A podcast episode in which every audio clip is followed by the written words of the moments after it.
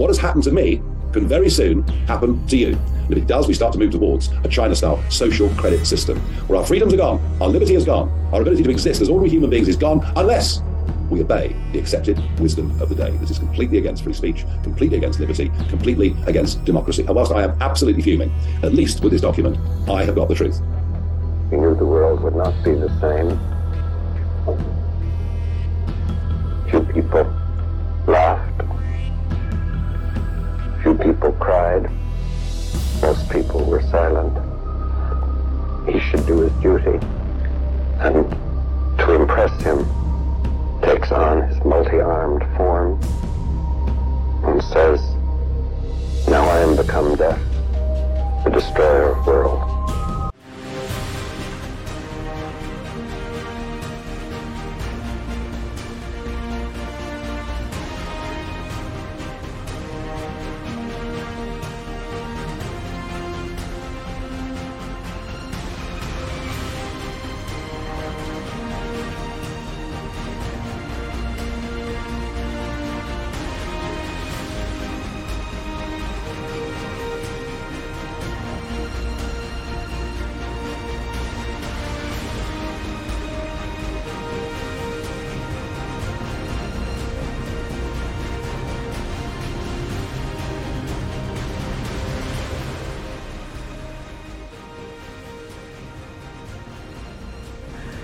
Welcome back to Resistance Chicks. We're your hosts, Leah and Michelle.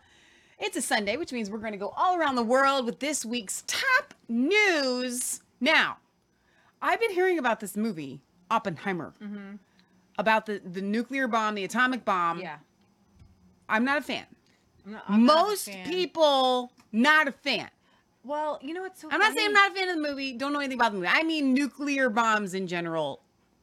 You know what's very interesting is I find that the left has gone, or maybe they are just really showed their true faces. They are the party of war. They, yeah. Because it is the woke Hollywood that is praising Oppenheimer, who actually turned into um, a pretty radical communist toward the end of his life, and he was actually his security clearance was taken away because because he's a madman. no because he no no no because he felt guilty. Oh, really? No, because he felt guilty. He, Wow.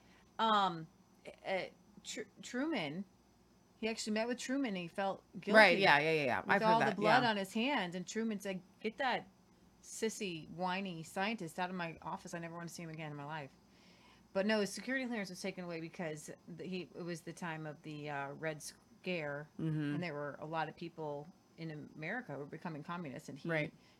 um, fell for a girl who was a communist and kind of got into the Communist Party. And It'll what's happen. very interesting is that I guess supposedly people are saying if you go and see the movie, walk out at the two minute mark or two hour mark because then it turns weird. and- What? Okay, first of all, then don't go see the movie. Nobody's well, no. walk What out. it means is you, that's the movie that you want to see. That's all you're going to see, and the rest of it is his life on how uh, he lost his security clearance and how he got You're depressed out and all that movie, stuff. I get it. Yeah, I get Um, the sentiment. My big my big thing, uh, just kind of watching Hollywood praise the creator of the atomic bomb yeah, and making a movie about it and putting this guy like up on a pedestal.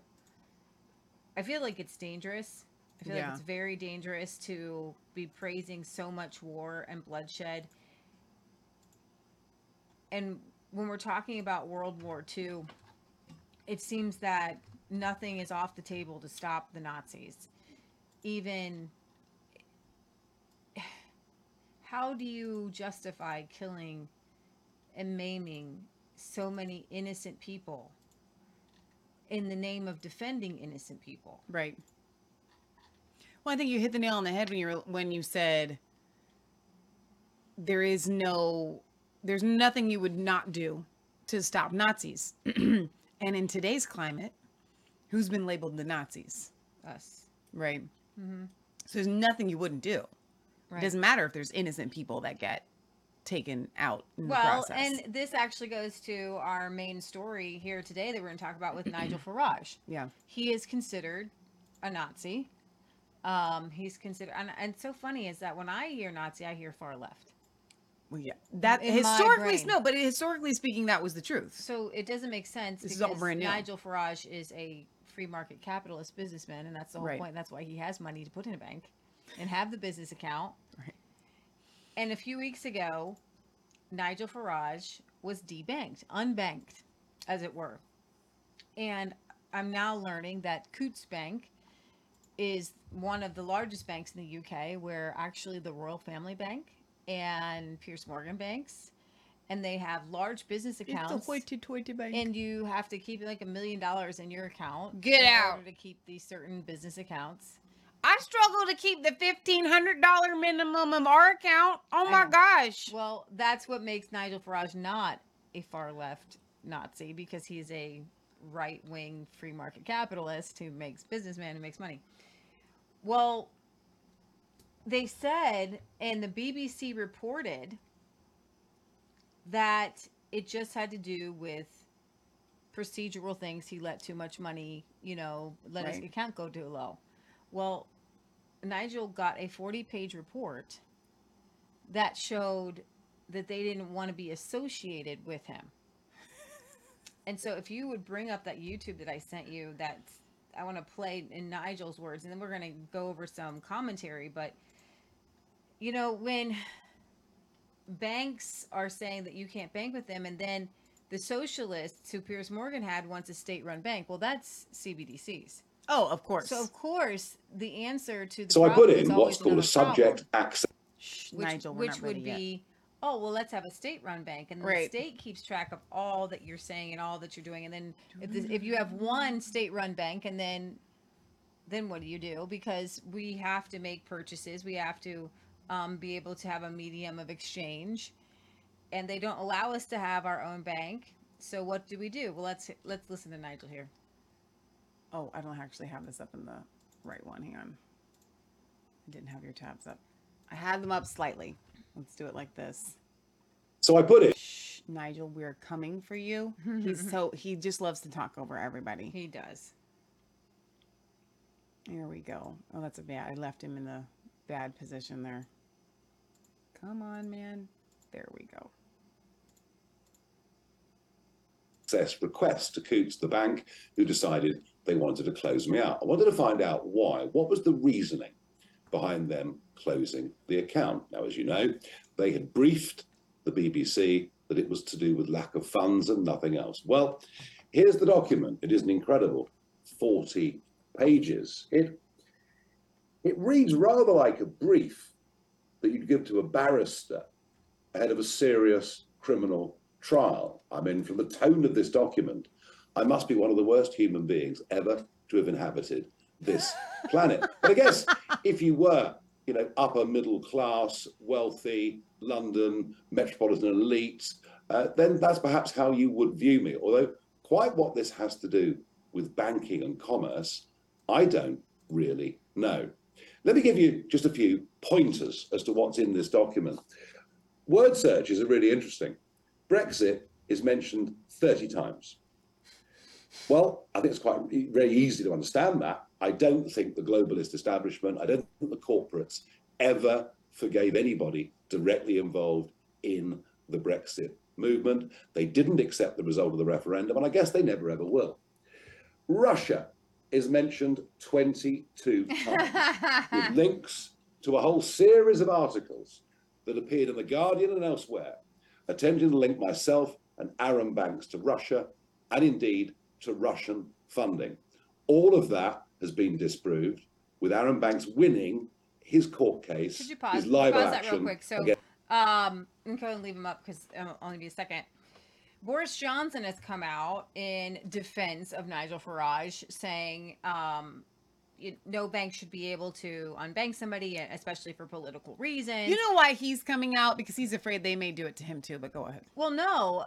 What I find very disturbing is that every single person has to say, I may not agree with him on such and such and such and such, but you don't have a right to take away his bank account. No, you don't have a right to take away his bank account. You don't have to use it as some sort of time and platform to be like, agreeing with the bank not agreeing with Nigel's positions. So literally, Mr. Far Left climate wokey guy, Boris Johnson, who I don't even want to give the honor or respect of playing this video because to me, I felt like it was a like spit in the face. For him to come on and say, "Oh, and I'm just this posh um, was the prime minister, and you don't have a right to, to, someone," but I thoroughly disagree with him on Ukraine and Russia, and I disagree with him on the climate crisis. But you, you don't have you don't have a right to, to, to take somebody's banking away from them. And I'm I'm like, the Piers Morgan did the same thing. Piers Morgan went even farther to use to disparage Nigel Farage and his beliefs and almost character. Okay, to the point where he's like throwing him under the bus, like he is. Yeah, he's basically a Nazi, but you know what I mean? Like because of his views on Brexit, because of his views on climate, because he doesn't want to go to war with, he doesn't want to go to World War Three, because he doesn't see this uh, world war that we are already having and, and participating in and giving cluster bombs to the U- Ukraine because he doesn't agree with him on that. And there's so many issues. Nigel Farage is as straight laced as you can get. He is Margaret Thatcher, dude. Okay, he is not far right in any sense of the term. And when it comes to the issues where the far right or the right would want him to be stronger, he is very, very restrained and and, and very respectful and very honorable. And it's just mind-boggling to me that these guys who come out in his defense on the other side would have to come and be like, well, I kind of do believe, I kind of do agree with the bank. I agree with the 40 page assessment of Nigel Farage's beliefs. And I, and they're literally the talking points of the bank were he does not align with our belief system. Why? And they said it a different way um, values. What? It's a political system. Why is a bank, why does a bank that has, I think, 15 million customers have a political belief system that it wants to promote so much so that it's not just debanking Nigel Farage, but other people. Let's continue to hear what Farage has to say here. Against Carol Cadwalladr, the journalist involved, who wrote these things. But that's fine. All these people do is take every negative press article about me they possibly can and collate it in this document. Twice in this document, Sir Chris Bryant is mentioned. I hinted a couple of weeks ago I thought this could be behind it. And sure enough, twice the accusation made under parliamentary privilege that I'd received over half a million quid in one year from the Kremlin is mentioned in this document and constitutes quite a big part of their conclusions. Donald Trump, well, of course, he gets a mention 14 times. Donald Trump is mentioned. The fact that I support Donald Trump is again part of this charge sheet. Racist is mentioned nine times, well, I thought it might be, and politically exposed person five times. Let me just give you one or two quotes from this that might be instructive. The client's financial position is now sufficient to retain on a commercial basis. The decision to close me down was made at a meeting on November the 17th last year on the Wealth Reputational Risk Committee. They got together and decided that once the small mortgage I had with them expired in 2023, they would get rid of me, even though I met the financial criteria on a commercial basis, contrary to what was spun to the BBC. They haven't told the truth on this, and I'm pretty blooming angry about it. But now we get into what this report's really all about. While it is accepted that no criminal convictions have resulted, gosh, they sound disappointed, don't they? Commentary and behaviours that do not align with the bank's purpose and values The bank's have been purpose. demonstrated. Pause real quick. So What bank- is the bank's purpose? I thought the bank was to be like, hey, bank here. Put your money in, put your money out, put your money in, shake it all about. Do the hokey pokey and turn yourself around. That's what the bank's about. Banking is banking. The I dogs didn't. are clearly as upset about this as you are. Hey, hey, hey, hey, hey, Bella, Bella, Bella, Bella, Bella, ma'am. come here. Bella, Bella, come here. Bella, Bella. When you have a tiny Westie who The rules, phone rang, by the way. who literally rules the whole house. Come here, girl. Come here. Okay. Yes. Bella, would you like to come on camera? Mm-hmm. We will have her on camera before the show's end. All right, you guys. When it comes to what has happened to Nigel Farage, this can happen to anyone. Yeah. Not just in the UK. They are they will do they already have. Right. There are countless podcasters that have already been debanked. They've been kicked out of PayPal. But you would think Mm-hmm. podcaster, um, one of the highest well-known people in the whole of UK who used to be in the European Parliament. Yeah. You would think that that would make you slightly untouchable. You would think. I would think. Yeah.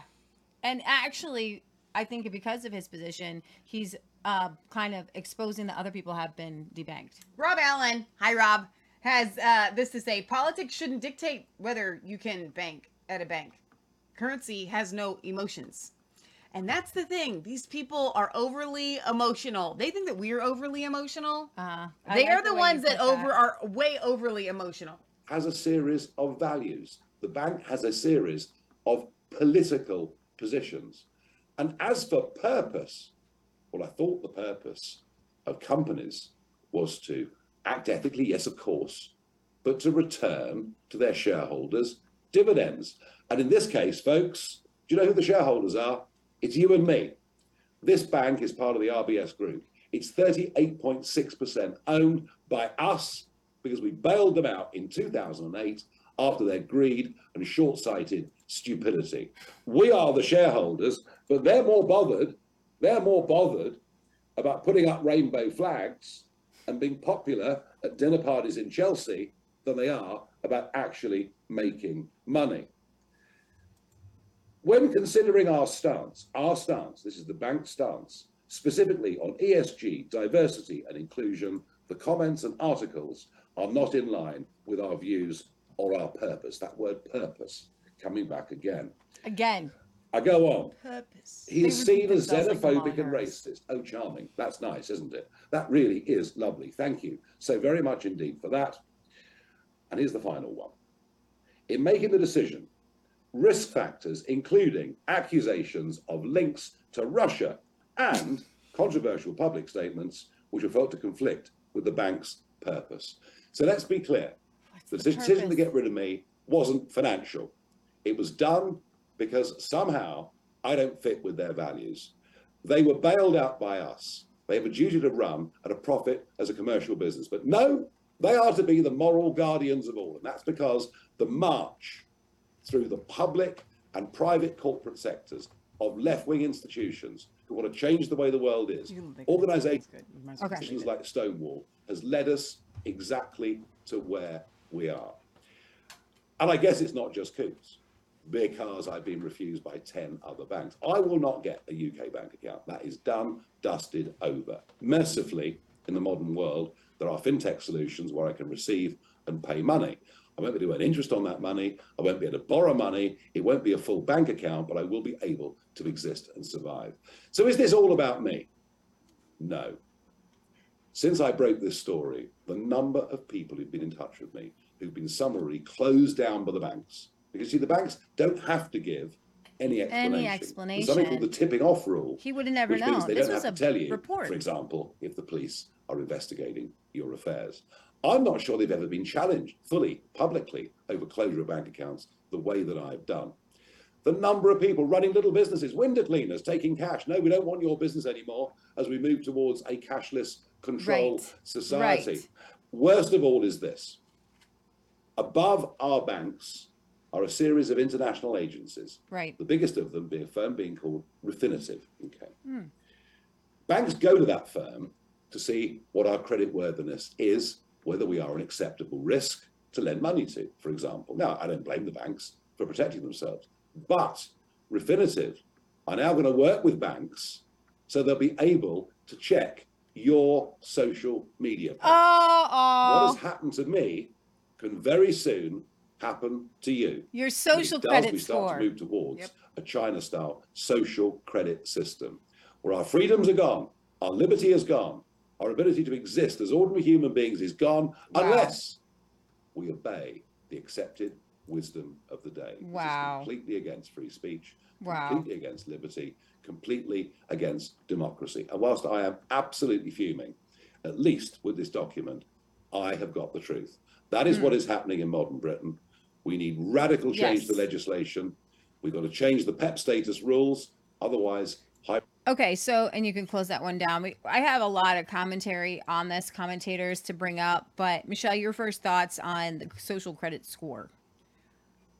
Well, here's what I keep. You know, your credit score. You know, you got to go get it every time you go to a store. They they ha- they go to a certain company right? and they look up your credit score, so you can get like a, you know, credit Macy's card. card, Yeah, you know, like a Kohl's card. credit yeah. card. What if they had some sort of social credit score where you know there was a company that looked through all your social media posts and decided whether you're far right, then maybe we're not going to give you Here's what I credit card. find fascinating about this whole thing because we here in the United States and many nations have since replicated what we have done, really since the foundation of our country, but specifically when it comes to the civil rights movement. So during the civil rights movement, we already hashed out this idea that you can't dictate whether you will accept um customers based on things that you don't agree with including but not limited to the color of their skin Right. so now the civil rights movement is beginning to completely unravel Yeah. before our eyes, where companies can go back to what what where what happens if they go as far as they would like to to say white people are now the the people to be shunned. Well, right? they can't because most of the bad guys in this world are rich white people. somehow they could make it work and then and then they do not have to accept and then this happens No. in, in, in universities right Yeah. when we have this diversity equity inclusion it literally pushes out people of a certain color I'm I'm going to say uh, from what I'm from from what I am have been gathering from these sources is it's not about a color. exactly It's always about an Of beliefs. ideology. but what i'm saying is and so by pushing out newbies, new young people coming in, you know, you're going to eliminate some more of that. It's it's straight white men that are going to mostly be the ones leaning right. So if you can kind of get rid of those guys, but that's what i'm saying it's at the basis of it but it's of really all of this not about color. It's about what you believe. That and you- it's but it's classism at its at its finest okay it's yes it's a belief system and yes it is a reli- religion okay but they want the people that believe like them Yeah. to rise to the top of Right. a class Well, if you look at any of these uh, universities that have diversity hiring or whatever, it's almost all run by a white guy. exactly So it's not that they're against white guys. it's classism It's a it's a but you know mentality. there's a whole like you could go down a, a million conspiracy yeah, theories because I want to get to some of this. Yeah, But whereas is okay, maybe those white guys don't want the competition of other white guys. I thought don't the know. Like thing. this is so stupid. This I whole thought thing. the same but thing. when it comes to Nigel Farage and the banks, this is you asked me a question that didn't really. Uh, my thought wasn't on that. My thought was on this. What are you charged with? shoot, That's a really good I can't bring these up, and they're all going to start playing. Um, what what my thought was on the BBC banking. Okay, I was trying to bring it up to get ready, but I didn't know they were all going to start playing. Go ahead. they just do. I don't know why they always do. Um, is there is a system. If you're going to go to your friend's baseball diamond, you have to abide by your friend's baseball diamond's rules, how they want to play ball. And I believe that God is allowing this to happen and it is going to continue to happen until we as the body of Christ rise up and say, "Hey, hey, guess what, guys? Let's stop playing ball in the devil's baseball diamond. Yeah, Let's start operating in the kingdom of God. Let's pull out from their systems so you can whine and you can p- complain and you can get all upset that you've been debanked when the whole banking system from Yeah. its very inception is satanic to start with." So you really, as much as this is wrong, you can't complain. Well, so I would we say have to move since we got off the gold, since we got off of gold, we have to move back Yes. to God's system of money, which is gold and silver, and Yeah. God is going to keep allowing these types of things to happen until Yeah. we wake up and say, "Hey, you know what? Maybe we should do it God's way." But in the meantime, it's wrong. Uh, Camilla Long in the Times, setting aside the letters obfuscating, insincere, maddening bank speak, it clearly is the bank's policy to rid the people of that whimsically doesn't like. Uh, Rose doesn't say sorry for actually debanking Farage or offer him uh, his old Coutts account back. Uh, Rishi Sunak, the Prime Minister of UK, has been clear refusing people like Farage banking services was wrong. I, I, I love how they're just, oh, it's, it was wrong. I want to play a couple of these reactions here. The Broken Biscuit Company. That's the uh, BBC reporting there. The woman who got the report, the the, the story, uh, the scoop, was sitting next to a Coutts Bank um, executive or something. Oh my gosh. Simon Jack, the correspondent that reported this story, that Business editor. he'd been uh, kind of disbanded from Coutts, banned by Coutts because he didn't have sufficient funds. He did the subject asset access request, found out it was actually because of his political views. Simon Jack's still refusing to apologise. I mean, I find that quite astonishing because as a journalist, if you get it wrong, you have to say mea culpa. Well, ab- absolutely. I mean, the, the, the dear old, the broken biscuit company. Have I have I used that word before? how on you're this? I think it these I, days? I- when I worked at the BBC, I loved them dearly. I, uh, but I did call them the broken biscuit company because the way the way the way it is run, or rather rather uh, inefficiently run. Yeah. This is another classic example we had with the whole terrible Huw Edwards saga.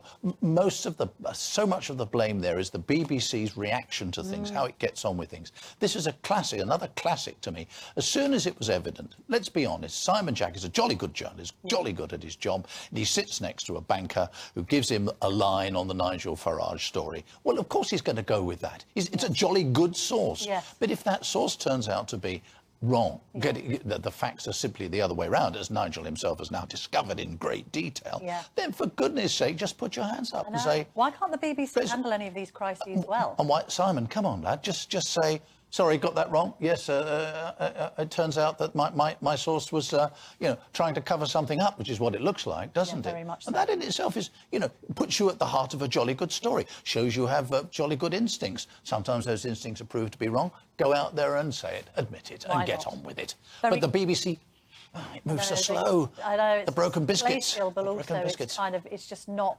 I don't know the comms reaction to a lot of the stories. We haven't had a newspaper review in the last six to eight weeks, probably beyond, that hasn't featured one BBC crisis or another. Hmm. It's just a story. They have to pay for that, by the way, the citizens of the UK. They don't have a choice.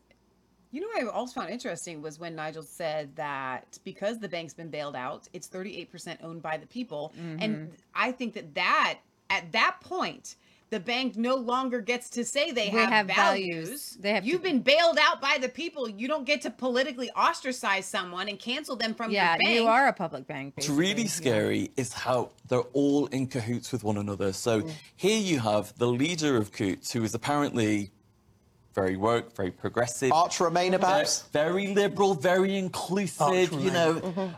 working alongside the BBC, leaking information allegedly, you know, mm-hmm. about one of their clients. I mean, it's absolutely disgusting. And then the pile on from people like Jon Sopel.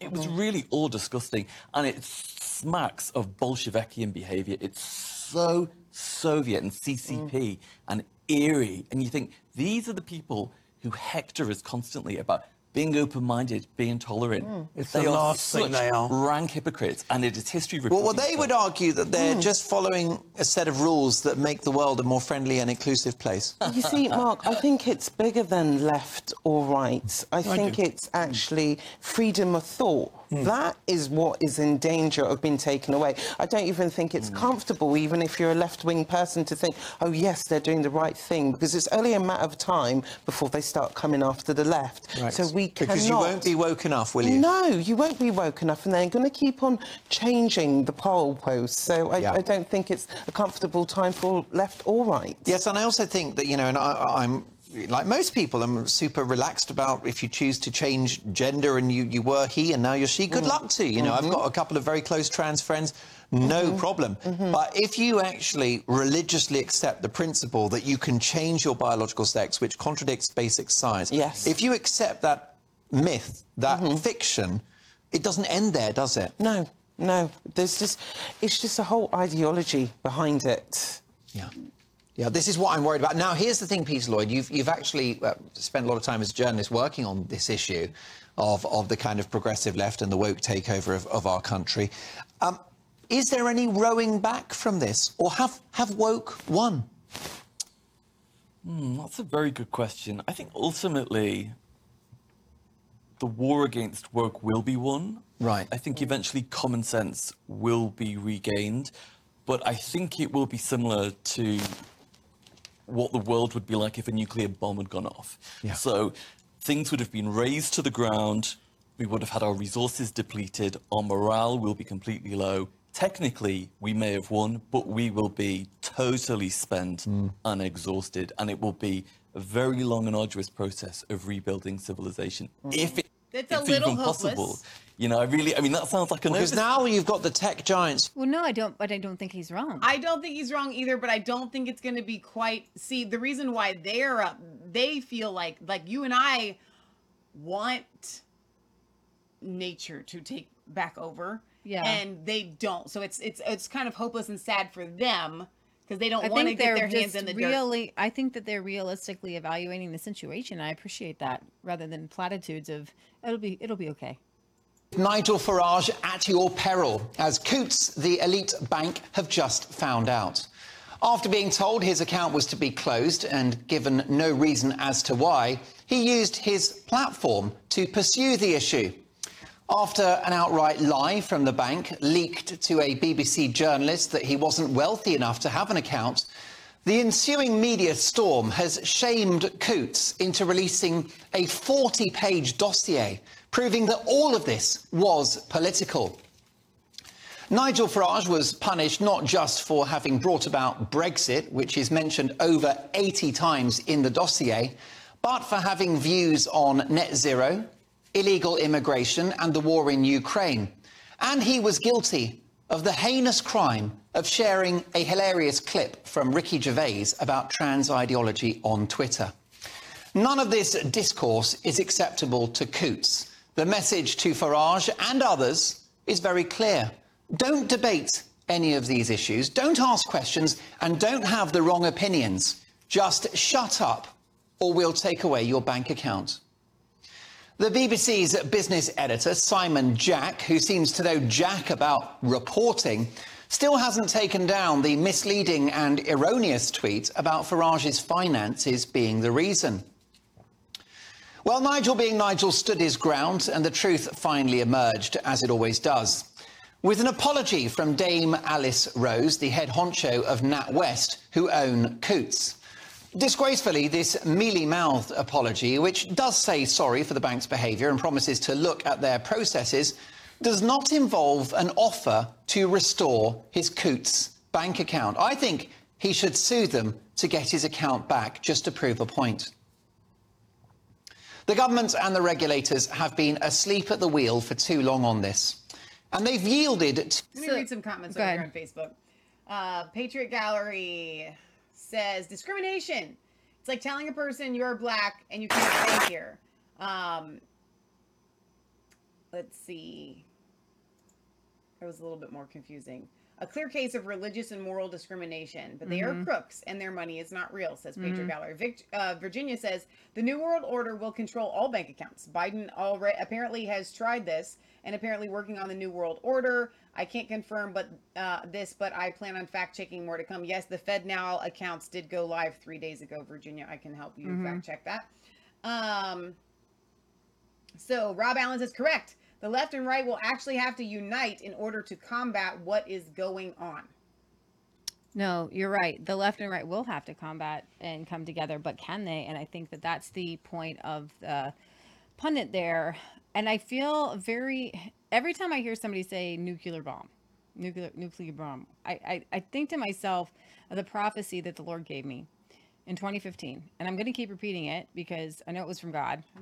Yeah, I'm trying to find know. a will specific help one. you. I already But I'm also going to get the camera Okay.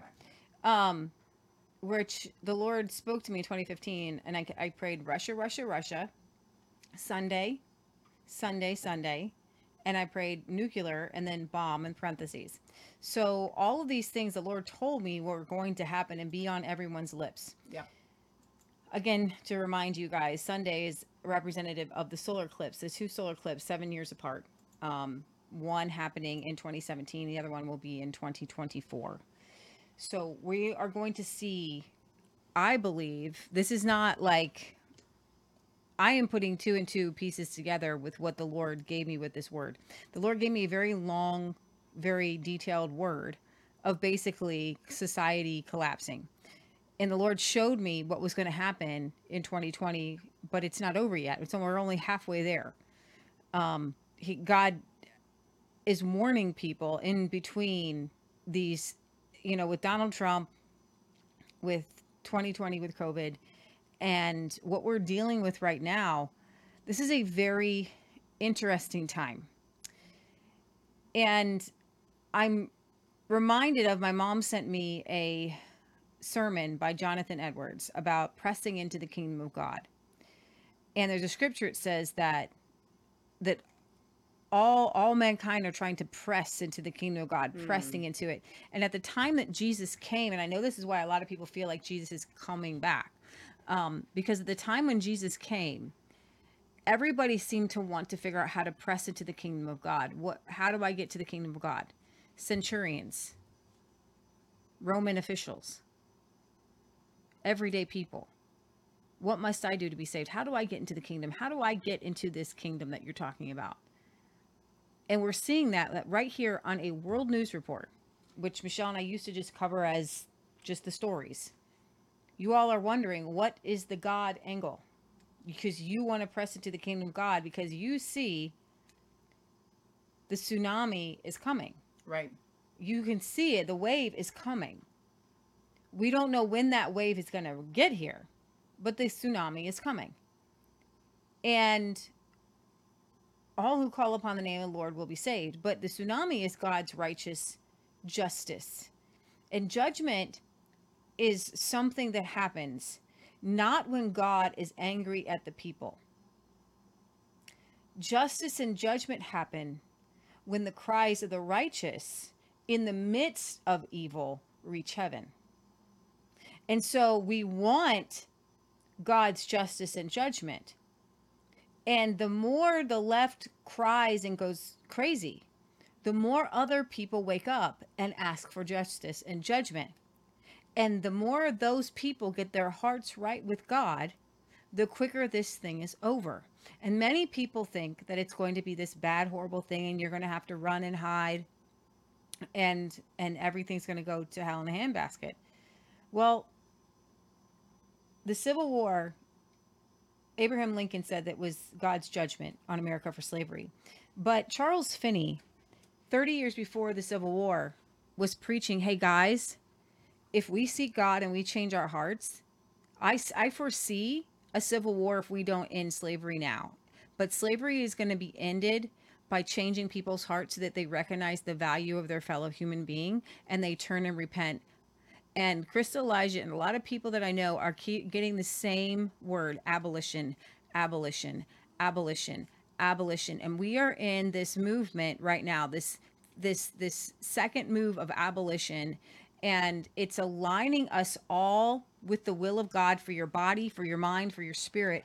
And I don't think it's a coincidence that this woke has to do a lot with transgenderism and LGBT that's pretty much where a lot of it focuses on and the climate. So if, and and so if you take money climate lgbt kind of the same. Should you throw abortion in there? um it's very interesting that that seems to at, at this particular moment kind of been set aside but yes abortion is part of that for sure. But that's not the But push right now. old. yeah that's not the push at this moment this this this next wave at this moment is this lgbt Yeah. trans this is this is the push that's happening. Um they've they've the companies did that with the abortion. They kind of did it a No, that's bit what I'm saying. The, But- but abortion right and now- feminism was the lead up.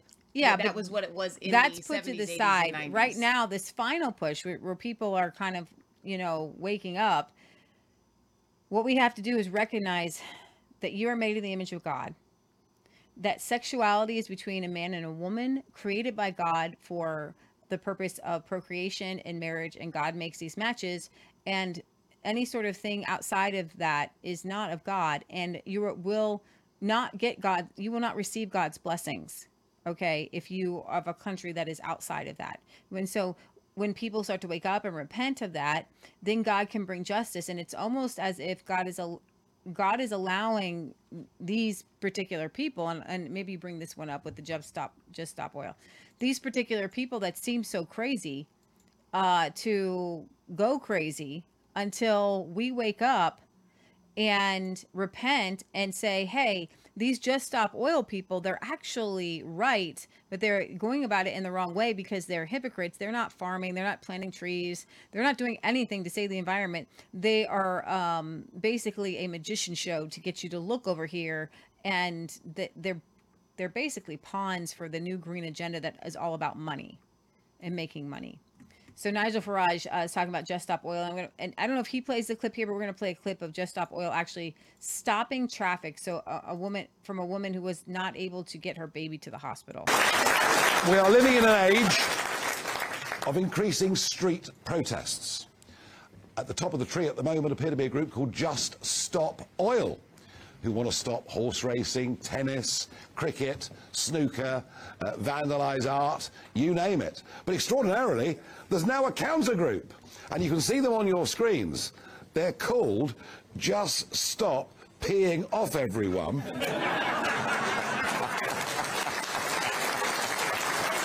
and they are they are dressed in similar colours, and you can see there that effectively what they've done is to surround a group of Just Stop Oil protesters on the streets of London. Uh, and I think it's funny, but it's important to reiterate what I said to you last night when we saw an example of somebody actually kicking and punching a Just Stop Oil protester. Two wrongs don't make a right.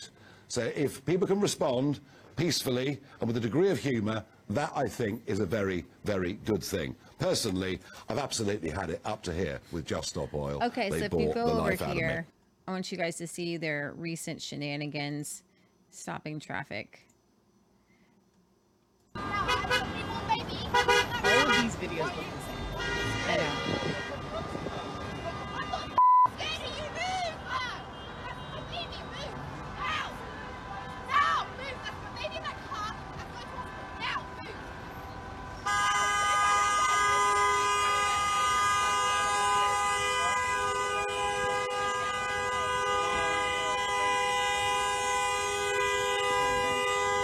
Turn down the insane honking.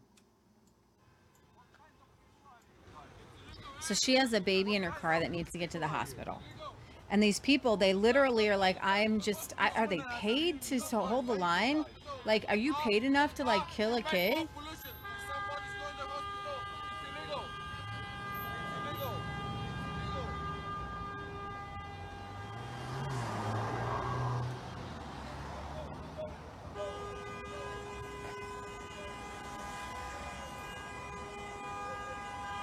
Why they even walk in the first place. Why not just stand? Why walk forward slowly? Because the cars are coming up on them and they might hit them. It's like it's it's um a natural instinct. I don't know. I don't know. I, it's very strange to me. I, I don't know. I don't. I've got. Let's see. Where's my. Okay, I want to go to Australia. Speaking of climate craziness. Now, uh, Melbourne. We always keep why. Okay. I guess it's lefty lunacy. Where else? Gonna see it yet. I, I want to. I, Wanna I set it want to up? tell people what's happening because I think you'll be upset with this. They can't tell us. The I outsiders want to can't tell you, I want to tell you personally that Melbourne, this council wants to ban french fries and all deep fried things. Wait a minute. Yeah.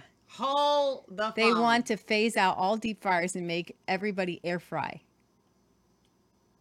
Would we go other than Melbourne? What are they doing now? They're cancelling chips or something, Rita. That's well, french yes, fries. the local council, City of Greater D- D- Dandenong, I give up. has decided that uh, sporting clubs, community groups, they really shouldn't be giving people chips. Think about the health issues. They need to have air fryers. Are they telling them to pull out their deep fryers, the inbuilt ones? What? your bu- yes. No more French fries. No, you need to have those tasteless. The council is mandating how you cook your food. Well, they they just uh, may have some expectations that you serve healthy food, Rowan. And what do they penalise you, what do they do? Or we don't know. Well, They're just well, uh, it's demanding just it for the moment. it's, it, it is a plan at this point. I don't think there is any fines, but just give them a bit of time. That they And are this, cracking thi- down. but this They is are why, cracking down. James, this is why we were talking last week about central bank digital currencies. Once there is a CBDC, they will control. That's it. No fried food. Can I just say? Can. I just say? You know, this is just emblematic, and the reason why I think everybody has an emotional response to this story because this is just the thin tip of the wedge of the joyless, puritanical freaks that seem to be in charge It's of true. our country, of It's our true. society, and have been. They grabbed all of that power during COVID. Now they're using climate. It's not just in deep fryers. They're also saying, "Oh, you can't have a gas stove anymore. Oh no, no, no, you've got to get an EV that goes for 35 kilometers before it peters out on the side of the road." You know, it is this whole puritanical urge to tell people how to live. And it's always been the right my whole life. that's always been accused of this. Mm. But it is coming most strongly from the left. The right wants you not to expose little children to porn. That's where if they're, if they're Big if, if. if, yeah, that's that's where they have some uh, standards. But no, the left want to control every facet of your life. Okay, we don't want kids watching porn, and they don't want you eating French fries. Make the screen big. Make the screen big. But there was one more I wanted you to play that goes About with the this. French fries? Yeah. Okay. And even if you're somebody who is not planning to visit or doesn't have a major turnover when it comes to your business, there's a local council in Victoria that is now going after people who, like me, don't mind some fried food every now and then. Deep fried food like hot chips will be off the menu after an edict from the City of Greater Dandenong Council. Oh, please. Yeah, this was a big one over the weekend. Get ready for no more fat frying when it comes to your chips and scallops and all the rest of it. It said it should be air frying. There's only one problem with air frying. When it comes to the idea, it seems fans are not fans. The deep fried food is a footy food. That's what you go to the footy for to get your chips and your dim sims It's a- and it's a soccer your food. stuff like that. I definitely greasy on a Saturday morning, so please keep the deep fried chips for the potato cakes and that. Everyone loves their chips and gravy on a winter's day at the footy, so it'd be like having no beer at the footy. It's un-Australian. With the potential to impact fundraising, Oh, I do love this, please. There's got to be more in this story. You can only do a minimal of, you know, a cup or two of chips in an air fryer at a time where we can do possibly, you know, 10 to 12 buckets of chips at one time with the two baskets in a deep fryer. Did I say frog in the pot? I meant frog in the air fryer. God love you, Victoria. And I know the people watching this show didn't vote for him, and everyone I see every time I go didn't vote for him, but plenty did, and seemingly will as he tries to continue to, uh, well, turn you into the frog and he can be the water and he owns the pot, but of course it's not gas as well, because that's the way it has to work in Victoria. Oh my okay, gosh. so um, there is actually a game, and I think we should play this for one second. Okay, when you're done, I said that- because they're talking about these uh, these footy games, and I thought it was soccer, but it's a whole different game that we've never seen before. Just hang on. ahead. We can get back to the world news part of this in a second. Okay. Leah knows very well. There is the one food group There you do not touch. it- French fries, aka in the UK chips, for my universe, Australia. or excuse me, in Australia also, are an entire food group. Yeah. Okay, I don't know what life, what meaning life would have without without French fries. Yeah. Air fried French fries are not yummy. They're not. They I have tried them. They aren't they are not the same thing. So what they are trying to do is zap anything in this world that brings They want any type in the matrix, of joy. sucking down the amino acid, vitamin, protein thing that tastes like oatmeal. I don't have You know what they say? Come and take it. Come and take it. Come and take my Come French and fries. take Come it. and take my fried French fries. You come and try. Try me once. Try me once on taking away French fries that are fried. Okay. Yeah. But also, It's unnatural. Yeah. It's not natural. No, God didn't create your electric air fryer.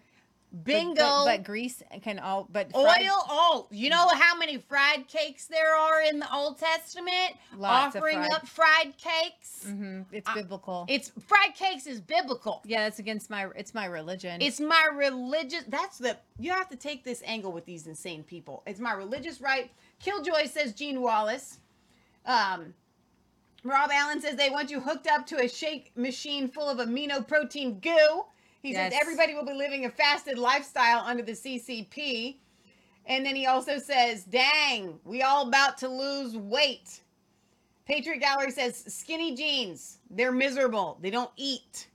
They already are miserable people. That's so funny. Okay, enjoy me- your life. Now, I've been missing some comments over here on D Live, and I know that I know that y'all have stuff to say over here. Um, let's see. Do do do do do do do do. Um, they're not French fries. They are chips. Barry, we talked about this. We know what they are. They're the but they're the same thing. You say they're not. They are. Okay. Um, don't know about you all, but God didn't make fat to avoid or sugar or salt or meat or peanuts. Exactly. Britt Boz says throw an Aussie on the Barbie. LOL. Uh, the Australian Rugby League, League is the footy, which is what Stuart the Brit says. Yeah, I want you to bring that up. I want you to just play a video so people know what that is. And the ketchup has a thousand more calories than the French fries, says Mizzo. Good point. Stuart the Brit says, What about crisps in the packet? They are drenched in fat. You mean we call them potato chips over here? Um, so, yeah. Libtards leave our food alone, says James. This is what the New World Order uh, people want to dictate all to all of us about every little thing. Hmm. Exactly. Now we will get to over here. You want me to pull up YouTube? My last YouTube. Yeah. So this is the footy game. This is Footy? Australian football. That- oh, it's intense. The yeah. Australian Football League. Yeah. Footy? It's I guess it's a mix it's kind of like American football, but it's it's rugby. It's a little bit different than rugby. It's unlike any other game in the world. Buddy Franklin under the scene. Franklin, this is Buddy Franklin. Otherwise known as Aussie rules, AFL or footy, Australian football is chock a block full of non-stop action, athleticism, hard hits, and uh, heart-stopping moments.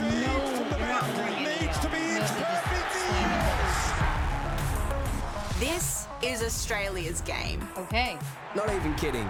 The Professional Men's League, the AFL, is the most attended Soccer domestic football. sports league in the world per capita. It's made up of 18 teams across the country. The AFLW is the women's competition, formed in 2017 and growing rapidly ever since. Righto, let's talk some basics. On game day, two teams play each other on a field shaped like an oval. A starting lineup consists NFL, of defenders, midfielders, and forwards. You gotta be fit to play this sport. Oh. Players can move anywhere on the ground and perform any role during the game.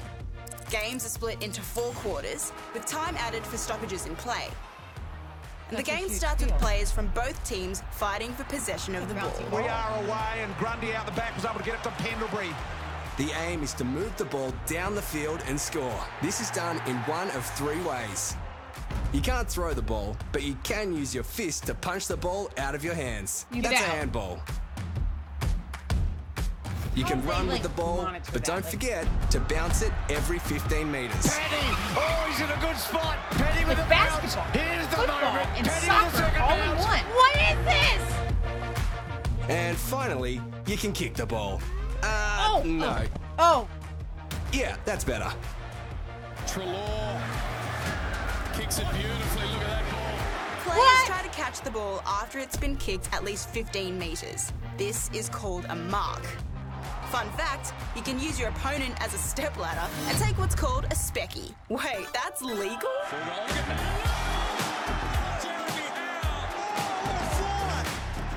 After a mark, you can choose to play on. Or you can stop and take an unobstructed kick. To score, the idea is to kick the ball between the two large upright posts. There's the target, and that's right on. That's a goal. That's six points. By the way, you can also kick goals like this. this, or even this. No way! Still with Martin. Wait, who made this up? Who made this Hit the game up? post. How does it have Or rules put like it this? between the big posts and the outer lower post. Ah, how did he miss that? That's worth one point. We call that a behind. After a goal is scored, the ball goes back to the centre square and the action starts again. Streaming through. Bang! Bang, bang, bang! So, how do you get the ball back from your opponents? You can spoil, bump, smother, and tackle. Is it true they don't wear pads? And bang! Once tackled, your opponent must correctly dispose of the ball.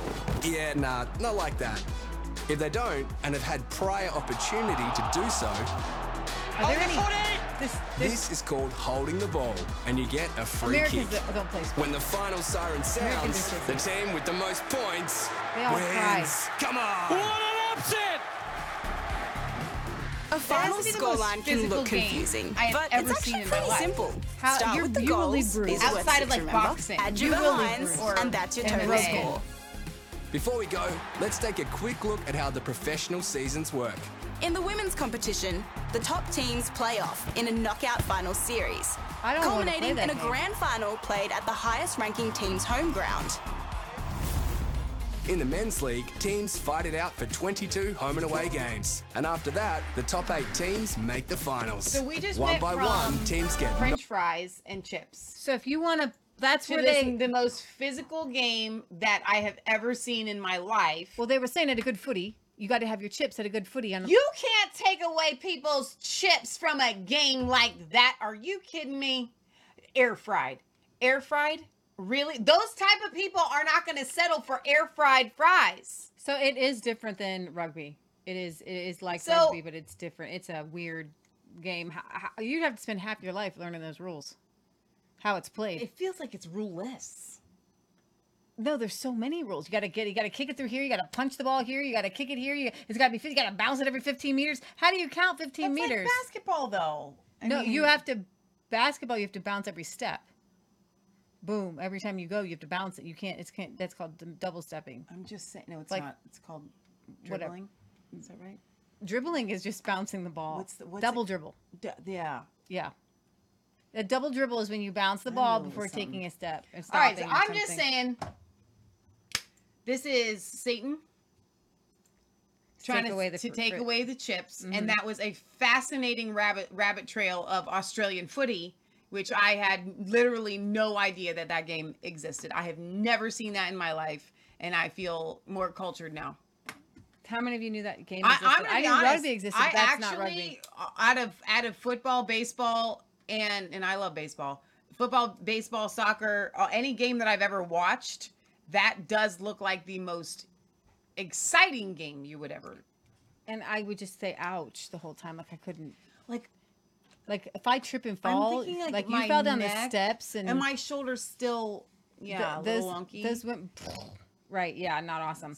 All right, I want to go to uh, Victor Orban. European Union has abandoned Christian heritage for LGBT hedonistic paganism. I thought that might be a great title, but I wasn't sure how much Facebook would appreciate that one. Um, yeah, so Hungarian Prime Minister Viktor Orban accused the European Union of abandoning Christian heritage in favor of hedonistic paganism of LGBTQ plus campaign uh, against pro-family nations.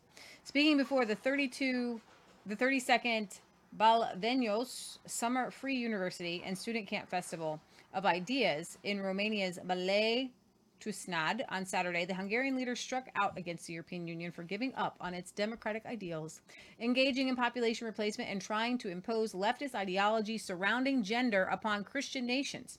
Mr. Orban, the longest serving national leader in the European Union, I'm going to have a clip on that, it's kind of cool, said that the continent is suffering from an identity crisis, arguing that the liberal ideals of the Enlightenment are showing their weakness. The Hungarian prime minister said that two centuries ago, leftist intellectuals believed that rejecting faith and destroying Christianity would usher in a utopian society based upon rationality.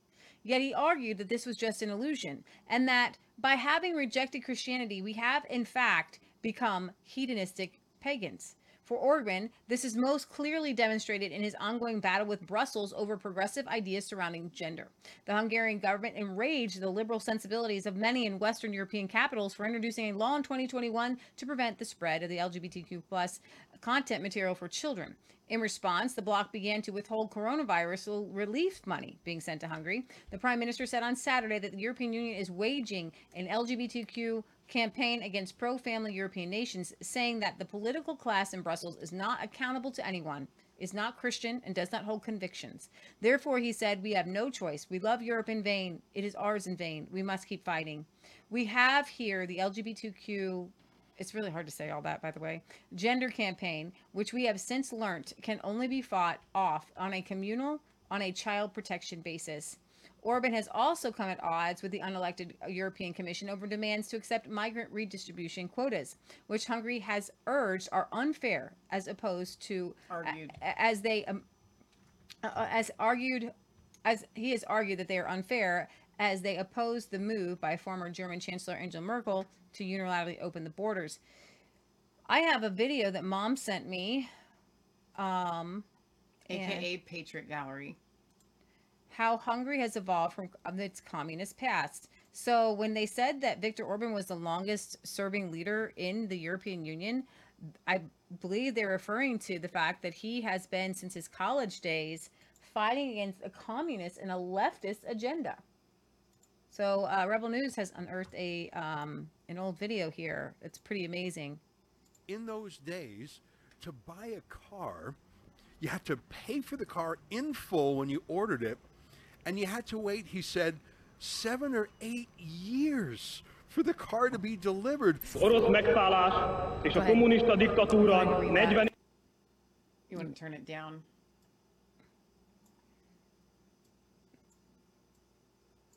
Car to be delivered.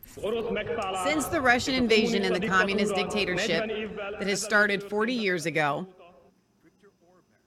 who demanded that the Look how Russians young he get is. out of Hungary, the taxi driver said, is now being accused of being pro-Russian. Ezra Levant here in Budapest, Hungary. I'm on a special project called thetruthabouthungary.com, a very interesting country, a small country, 10 million people, but a lot of things are happening here that I think we can learn from in Canada, United States, UK, and the West. Anyways, I want to tell you a little anecdote. I, I, I don't put too much stock in my conversations with taxi drivers because they're anecdotal, but sometimes a taxi driver has a story they want to share. Today, my videographer Lincoln and I were riding in a cab. We were just talking amongst ourselves, and the taxi driver overheard us, and I guess he could understand English. He asked us who we were, and we told him we were journalists. I guess we were talking about you know, politics or whatnot. And he just felt he had to tell us some stories about what Hungary was like before the Berlin Wall fell down. And this was unprompted. We didn't tell him our point of view or anything. We were just talking amongst ourselves about the things we were going to say. The first thing this cabbie told us was that in those days, to buy a car, you had to pay for the car in full when you ordered it, and you had to wait, he said, seven or eight years for the car to be delivered. And you would look in the newspaper every day and you would see what number they're serving. Like, you know, sometimes you take a ticket at a deli or something and wait for your number to be called. Except for this ticket took six, seven, eight years. And he said when the car finally arrived, maybe it was what you ordered, maybe it wasn't. It was always a crappy Eastern European car like a Lada or a Skoda. And if it came and it wasn't your color or your model, you could either take it or wait another three months, he said. It was sort of a pitiful story about scarcity behind the Iron Curtain. He said something that was wry. He said it was the only country in the world where a used car was worth more than a new one because if it was used, you had it, as opposed to someone buying something new they had to wait seven years for. It was sort of a sad joke. He also said what it was like where you had to have your papers, not an ID card, but like a little booklet, he said, and anywhere you went, you had to have your papers on you. Secret police or regular police could call you over at any time and demand to look at your papers. Papers, And one of the things he said was in your papers was where you worked, and you had to have a place to work, or you would get in trouble with the police. He said often people were working at factories just doing nothing, busy work, just so they could say they had a workplace. It was how they hid unemployment, of course, but a, very strange story about people doing useless jobs just to make it look good from a socialist point of view. Anyways, he told us one last story as he dropped us off at the hotel. And by the way, Budapest is it's the cosmopolitan capital, it's the biggest city in Hungary, and it's a little bit more liberal than the rural parts. And of course, Viktor Orban is a nationalist conservative prime minister, so he's not as popular in Budapest as he is in other places. But this driver, this taxi driver, who said he was not for Orban, who had told us all the deprivations of the Soviet times, well, he, he said he thought the education was better under the Soviet era, which was an interesting thing to say. And who am I to dispute him? But that's one, the one thing he said that was good about the past. But he said that Viktor Orban did something incredibly courageous. And he knew this, and I only learned this yesterday, that Orban, when the Soviet Red Army was still here, in Hungary when foreign tanks were occupying this country before the Berlin Wall came down, before the uh, Soviet Union came crumbling. Viktor Orban, the student activist, gave a public speech demanding that the Red Army pull out. Olyan kormányt választhatunk magunknak, We amely azonnali a government that opens talks about the immediate withdrawal of Russian troops from our country. kezd az orosz csapatok kivonásának haladéktalan megkezdéséről. It's a big crowd. Yeah. And this taxi driver remembered that to this day, that he was sort of a Lech Walesa revolutionary, peaceful revolutionary figure, which obviously is part of his reputation to this day. And the taxi driver pointed out one final irony as we got out of the car. Viktor Orban, who demanded that the Russians get out of Hungary, the taxi driver said, is now being accused of being pro Russian because he's for peace in Ukraine. It was an interesting way to end an interesting conversation with our taxi driver here in Budapest. Wow, he demanded he demanded Russia get out. Obviously, Russia. He was in college when Russia was occupying his country. Yeah. he does not have a love for Russia, and a, he was the, a true revolutionary, bringing the the power back to the people, and then recognizing that as Christians and as Christian nations, we should seek peace. Amen. You know, and that Always above above all. Yeah. Right. And what is peace? Peace is in, in inculcates everything. You can't have child child pornography. That's not peace. Mm-hmm. Right. So uh, God is God is many things, and and one of those things that He is is peace, and so that's awesome, amazing clip, and I'm amazed that they even found it that fast. He said we just had this conversation with our taxi driver today, Yeah. and then they had that clip up. That's that's stunning journalistic work there. Yeah, so um, I thought that this was a uh, a funny story from Italy. So Oh, remember last week that we covered the Netherlands had a transgender winner? Yeah. Well, Italy has said it's absurd. Miss Italy bans biological males from beauty pageant. So Mr. Italy will be a woman. Mr. Italy Oh, wait, uh, beauty pageant Hang has on, I banned. clicked on the uh, wrong- thing. You don't have to bring that up. It's kind of scantily clad. Well, how about we can just show their heads? saying that all entrants must be a woman from birth. That's good. I like hmm. that description. Here, here's the thing. What you're saying, you're not saying that you can't become a man. What you're saying is that in order to enter the contest, you have to have been a woman since birth. So I actually I came to a conclusion about something. You guys can tell me what you think. I kept wondering why it seemed to be white males, particularly Americans, or white English speaking people, or just even white males, period, who are turning themselves into these transgender people with kind of nose jobs and hair and like the perfect mod they're trying to be this perfect model face like Bruce Jenner into Caitlyn Jenner and there's a certain look. And I thought about bringing up some pictures so you guys could get this visual and maybe They've you've seen it got it. So uh, when it comes to Dylan Mulvaney even some in, in the conservative movement are like well he's prettier than me. Well no he's not. He has all this makeup on. He's done major plastic surgery. He had his nose done, he had cheeks done, he, to make himself look like. Here's the thing. They're not trying to look like a woman. What has happened in our society is that there is an ideal of beauty, okay? And it is usually white and it's they're all over TikTok and Instagram. So we just read on the Friday show a girl who is a mid-level Instagram influencer. Oh, yeah. Who spends about who spent like sixty-seven thousand dollars a year in at 22 years old with Botox and liposuction and breast implants and exercising and uh, all kinds of facial things. that- Exercising should be free, but go ahead. Okay. Uh, all kinds of facial things that she does to make herself look, and she goes, and still, even then, they put on these filters and they make themselves look a certain way. So I, I don't care what Miss America or Miss Universe pageants do. I find them repulsive. Um, I feel like they are they um, set up an ideal, and what has happened is when girls are not born with certain endowments, who these endowments are often many women are just born really incredibly beautiful and they're treated uh, a different way. And unfortunately there's some that are treated poorly some are treated well and there's this ideal. And i think this is where the feminists um, have lured people in.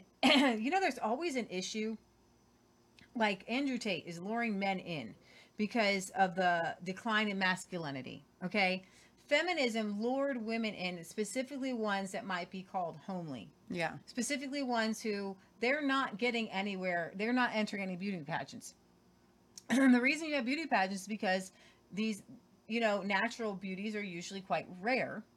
And so they would have these beauty pageants to pick the a beauty. And over the years, in order to be the most beautiful, then enhancements have been made. Right. Hair extensions, teeth, teeth things down to your teeth, breast augmentations, all these different things, liposuction, all anorexia, all these things to make yourself to be the best at something. No one should ever try to be the best looking. You know what I love about watching the um, GB News or the Sky News Uh. is they're literally like us. They're just real people. I do like that. They're not getting all kinds of work done. You can see their wrinkles. They're not the thinnest. Their hair may not be like super perfect. Even their makeup's not like perfect, perfect. Yeah. They don't, you know what I'm saying? Like, and I actually really Fox appreciate that about them. And I like, I do like that they have diversity in color. Right. There's different. There's no different one races. wants to to exactly and they don't when they have black people up and i'm not saying anything against light skinned black people but it's becoming a really racist thing where if they're if, if a lot of places are going to hire uh, black people they're light skinned black people and so and they have dark skinned black people it's like oh finally beauty of all colors And what's amazing is that they are very articulate and they pick them on their merits and they're well they're well spoken and honestly the media is racist because they don't put up dark skinned well spoken um pundits. And quite frankly on Fox News there's a few that are are very good pundits but a lot of like the one girl on, uh, always on the morning show that just sits there like she doesn't say anything. She doesn't i never think to her i don't even know her name. She just sits there and every once in a while reads a story. They're and regardless of color a lot of times they don't pick the most articulate at all. They don't pick the most witty. They don't pick the most sharp. White people. Yeah. They pick the most beautiful white people. Mm-hmm. They it's like could you get some articulate white people?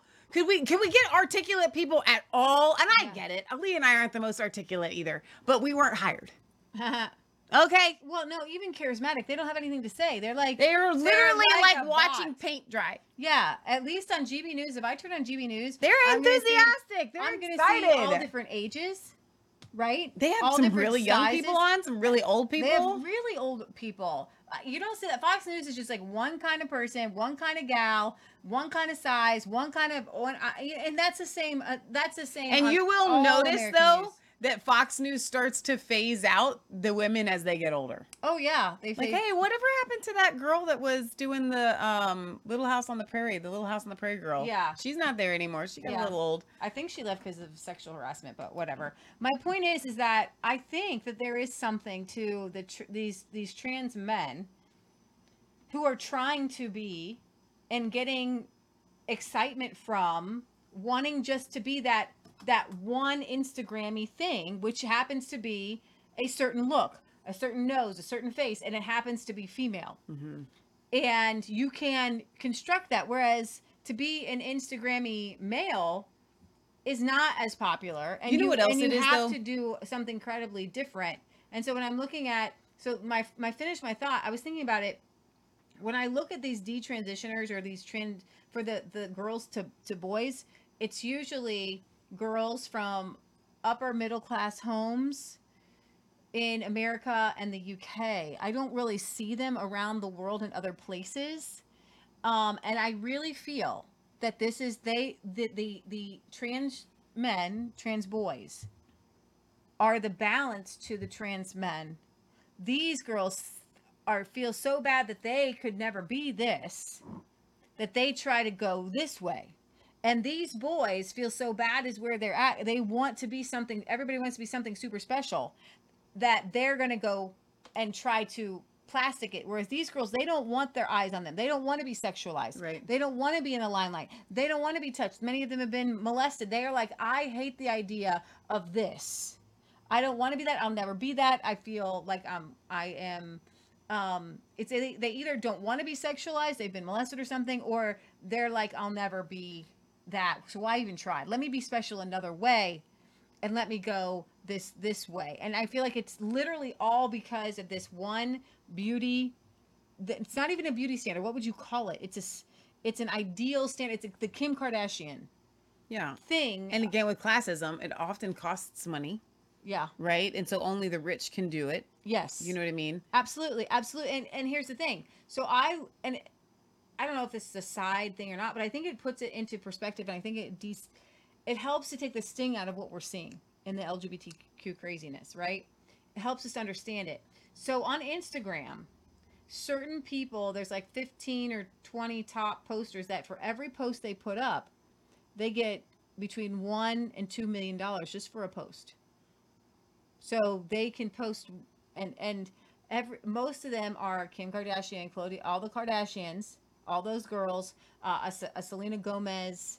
Um, How do they get J- their money J? Lo, like outside of like uh, Instagram's not paying them. the advertising. But how? But So I think it's. I don't if ever they see a an. If they, it- what you mean is not for every post they do. If they have sponsored a sponsored post, any then they get paid. post if they drop an ad, if they drop a hey, um, you know, I like this couch or Sure, exactly. and you don't even know they're very subtle Right. you know and and all of those are a, a certain kind of look a female that's very put on that's very I want to add. sculpted I want to add something else to this conversation though, because this is not something that is talked about, and I don't know why, but it really just kind of hit me when we talk about the reasoning behind men wanting to dress up as a fake Barbie doll yeah or flamboyant, you know, whatever. There's a lot to the psyche behind this, and there's two things that aren't being talked about.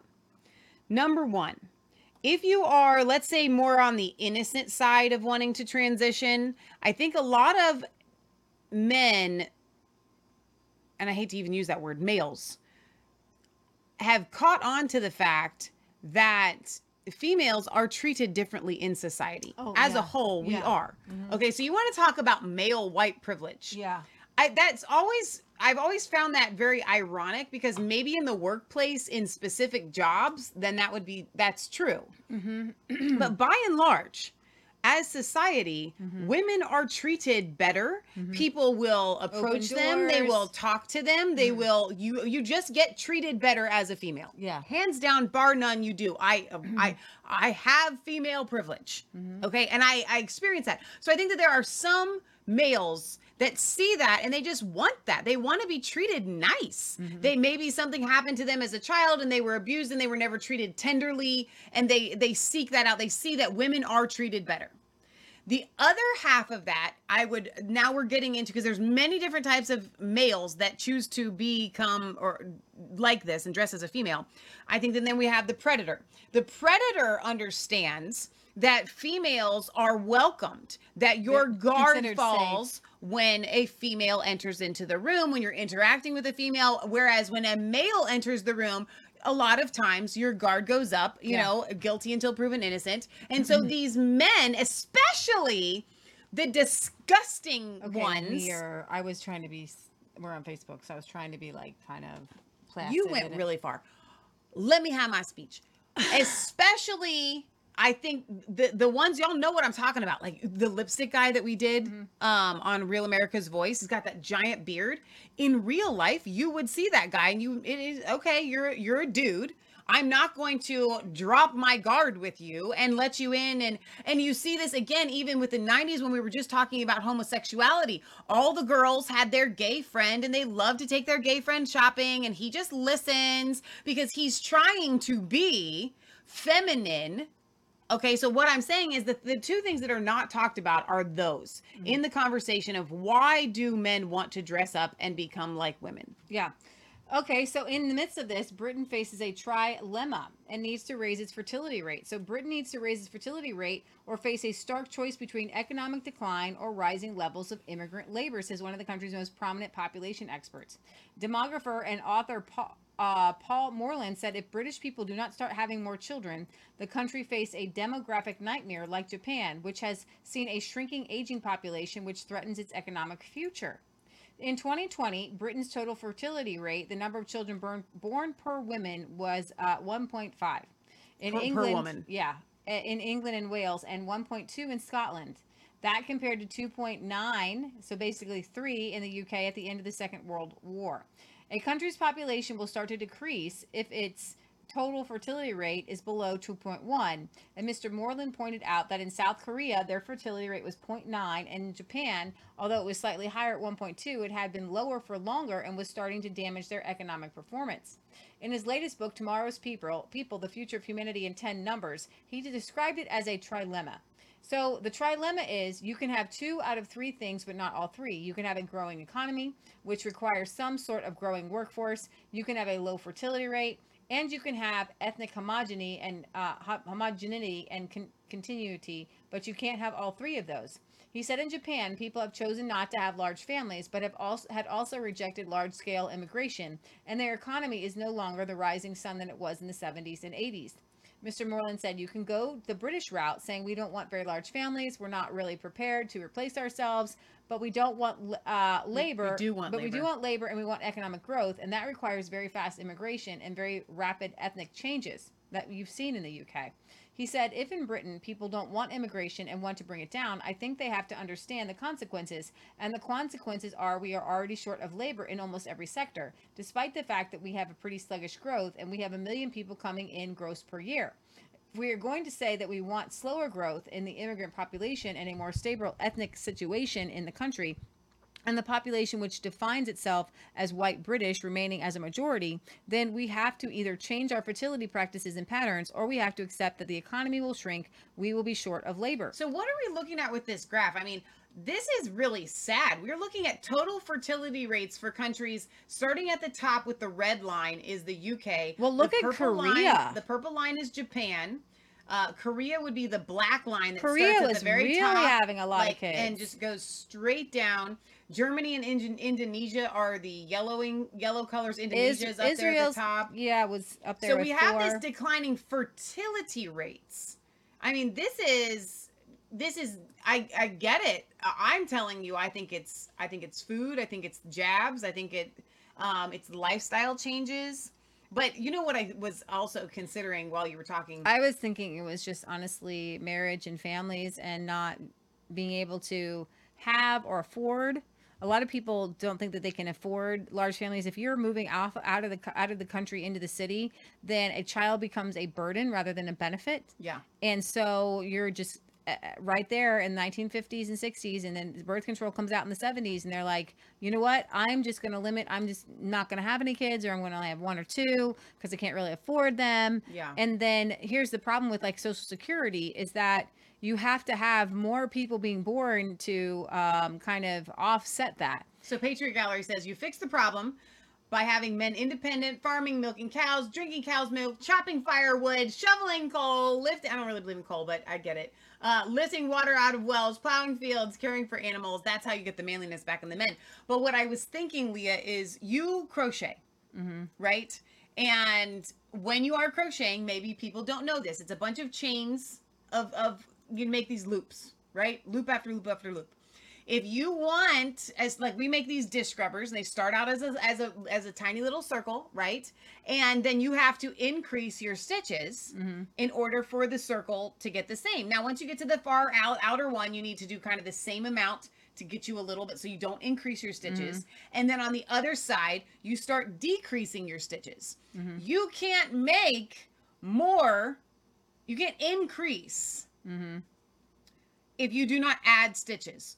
You can't maintain if you don't hold this for every stitch, do an equal stitch. Mm-hmm. So what we have with families, this is very basic math, is you have two stitches, a mother and a father. And if those two stitches only create one child, you've now decreased. Mm. If they create two children, they've at least maintained the same.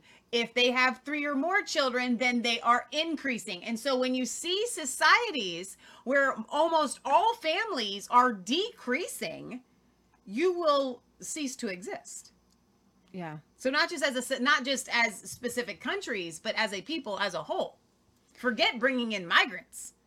Yeah, and that's kind of where we're at. And I I hate it to make anything about um sort of race, but you know, it's very interesting because Japan keeps all immigrants out.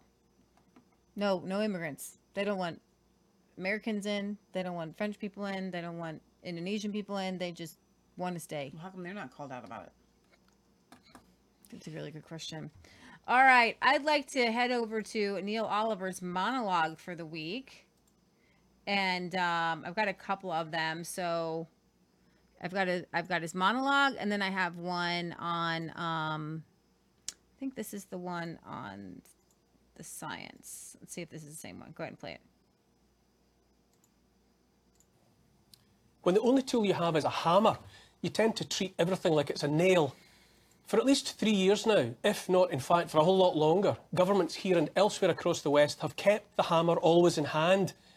During the COVID debacle, they called the hammer the science, but it was a hammer by any other name. Calling a hammer the science doesn't make it so.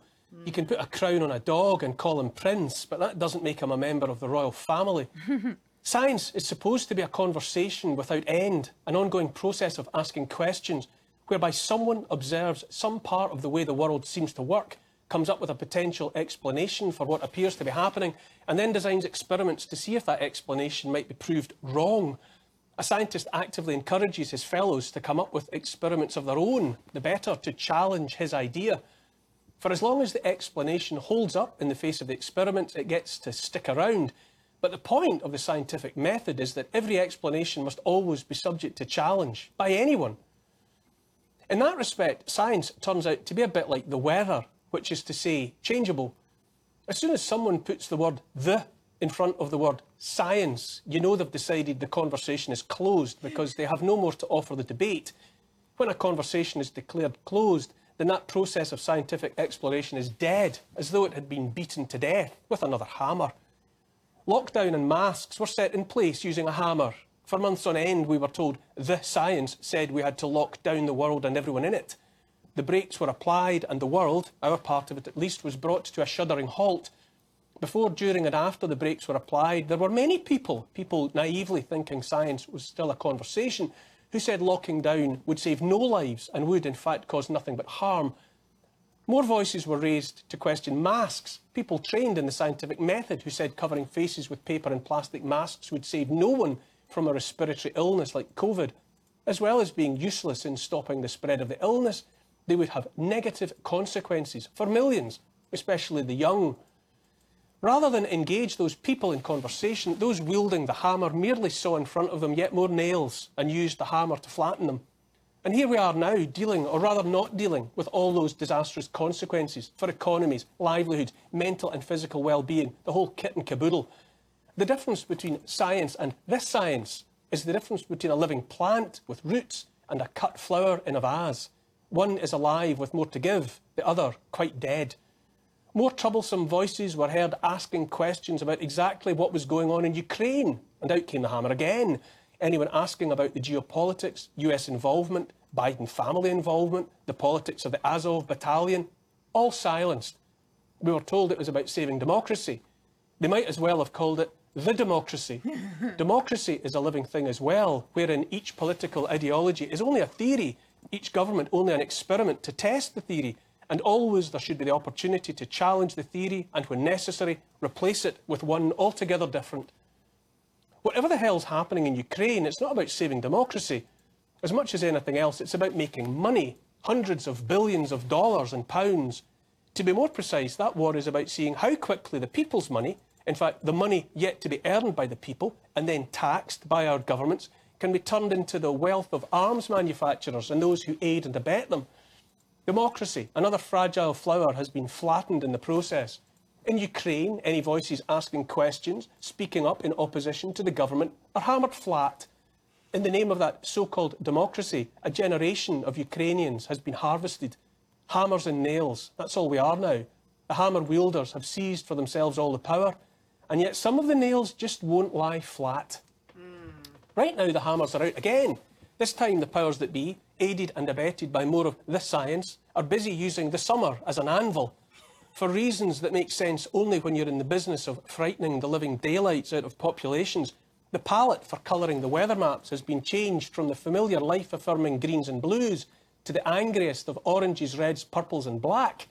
Glimpsed out of the corner of an eye, the most recent maps of the Mediterranean look like pizzas left too long in the oven, all blistered and burnt.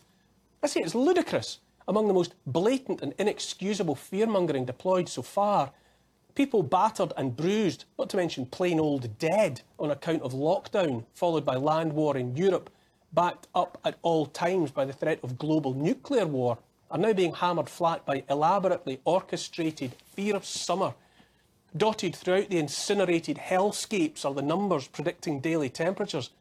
I think they're missing a trick by not finessing the maps, by having those numbers held up by little red devils, complete with blackened hooves, horns, and white hot flaming pitchforks. Oh, that was really good. You said you got another one? Um, actually, there was. I think it's that was one, but then they, if had another full one, so go ahead and bring us back to the main um page here because I think what I want to I want to talk about um Oppenheimer before we Yeah, sure. kind of get off and we might uh, say goodbye to Facebook in a minute to sum up our show and I want to talk about Dr. I want to talk about Artur Pawlowski and just um I don't know I I love I think that we we've can do got Oppenheimer on Facebook. no Oppenheimer right no um there's not much that I, I just actually just really enjoy no offense when I we got off of Facebook I really have a hard time and I'll just be honest with you guys uh you guys there's so many people you in in the Facebook uh, videos are are reaching a wide amount of people but I hate it I hate doing the show to where I feel like I can't say what I need to say and what I want to say. Feels like like trying to run in a straight jacket. yeah, I don't. Yeah, it is. It's like um, it's it's it's just hard. So I just want to be able to say whatever I can say, whatever it is. I don't know what I'm going to say. Just want to be able to say it. But I think I can say it when it comes to Oppenheimer. So I don't know if you want to play the trailer. I, I it's in my history for this movie, and you guys can tell me what you think about uh, the movie the coming out. But that's not that's not what I want you to play. You have to go to the history and to find the. okay. Um, I want to play this trailer now. I don't recommend anybody to see it. Um, from what I understand, there's like full like nudie scenes in Oh, this dear movie. God. Uh, I guess he was kind of a kind of a crazed guy. Um, it's not in my history. We did. You just watched a lot since then. You're making me hungry. Why would you pull up chips, fish, and chips? That's the Lefty Lunacy one. Well, but I don't like to see that because now I'm hungry. Here's the trailer. I like now. I want fish and chips from now. on. It's, ugh, cruelty. You all didn't have to see it. I did. It's evil. Can you play the trailer on Facebook? I guess. Prob- Probably. This is a national emergency. Detonator charged.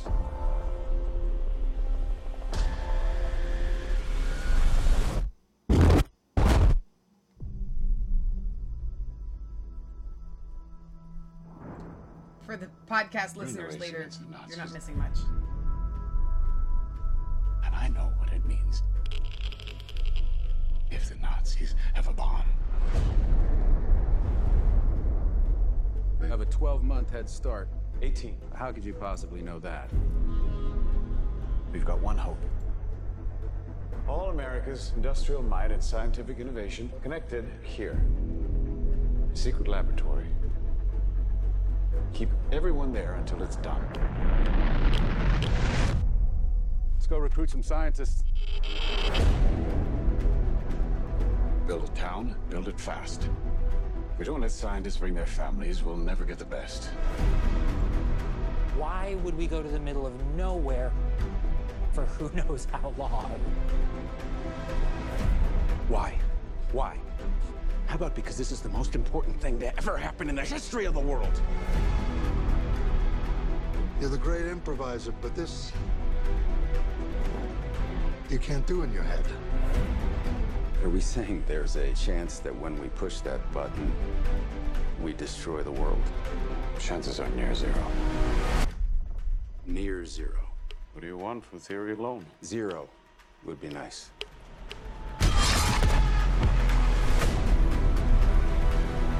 This is a matter of life and death. But I can perform this miracle.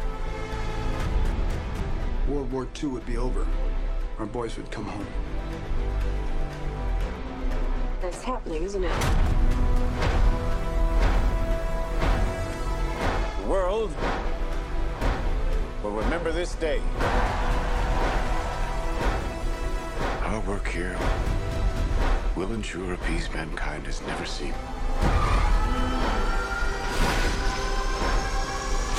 Until somebody builds a bigger one. You the man who gave them the power to destroy themselves. And the world is not prepared.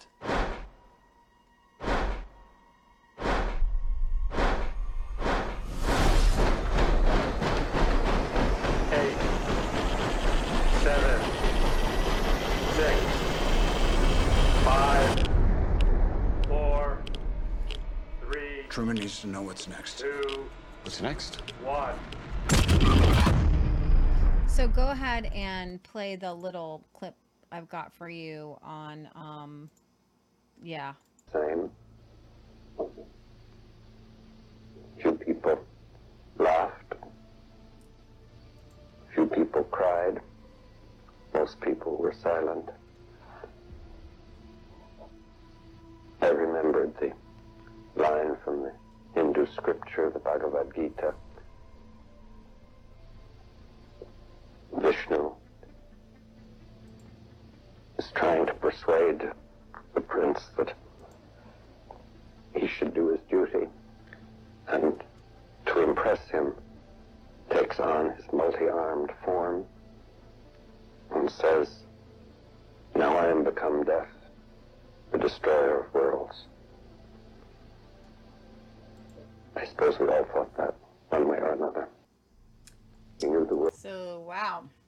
So, Oppenheimer was born in New York City in 1904 uh, to Jewish immigrant parents. He entered Harvard at the age of 18, then he became a professor of theoretical physics at the University of California, Berkeley, and the California Institute of Technology. He's credited as one of the founding fathers of theoretical physics. Oppenheimer would marry Katherine Kitty Oppenheimer, who he met while teaching at Berkeley in 1940. They'd have two t- kids together.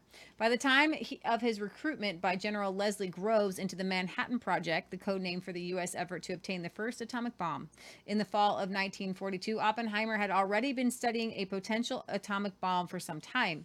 On July 16, 1945, a team assembled by Oppenheimer gathered in the desert to observe the Trinity test, where the first atomic bomb was successfully detonated. Two months later, two of the newly constructed bombs were dropped on the imperial Japanese cities of Hiroshima and uh, Nagasaki, bringing an end to World War II, the most destructive war in human history.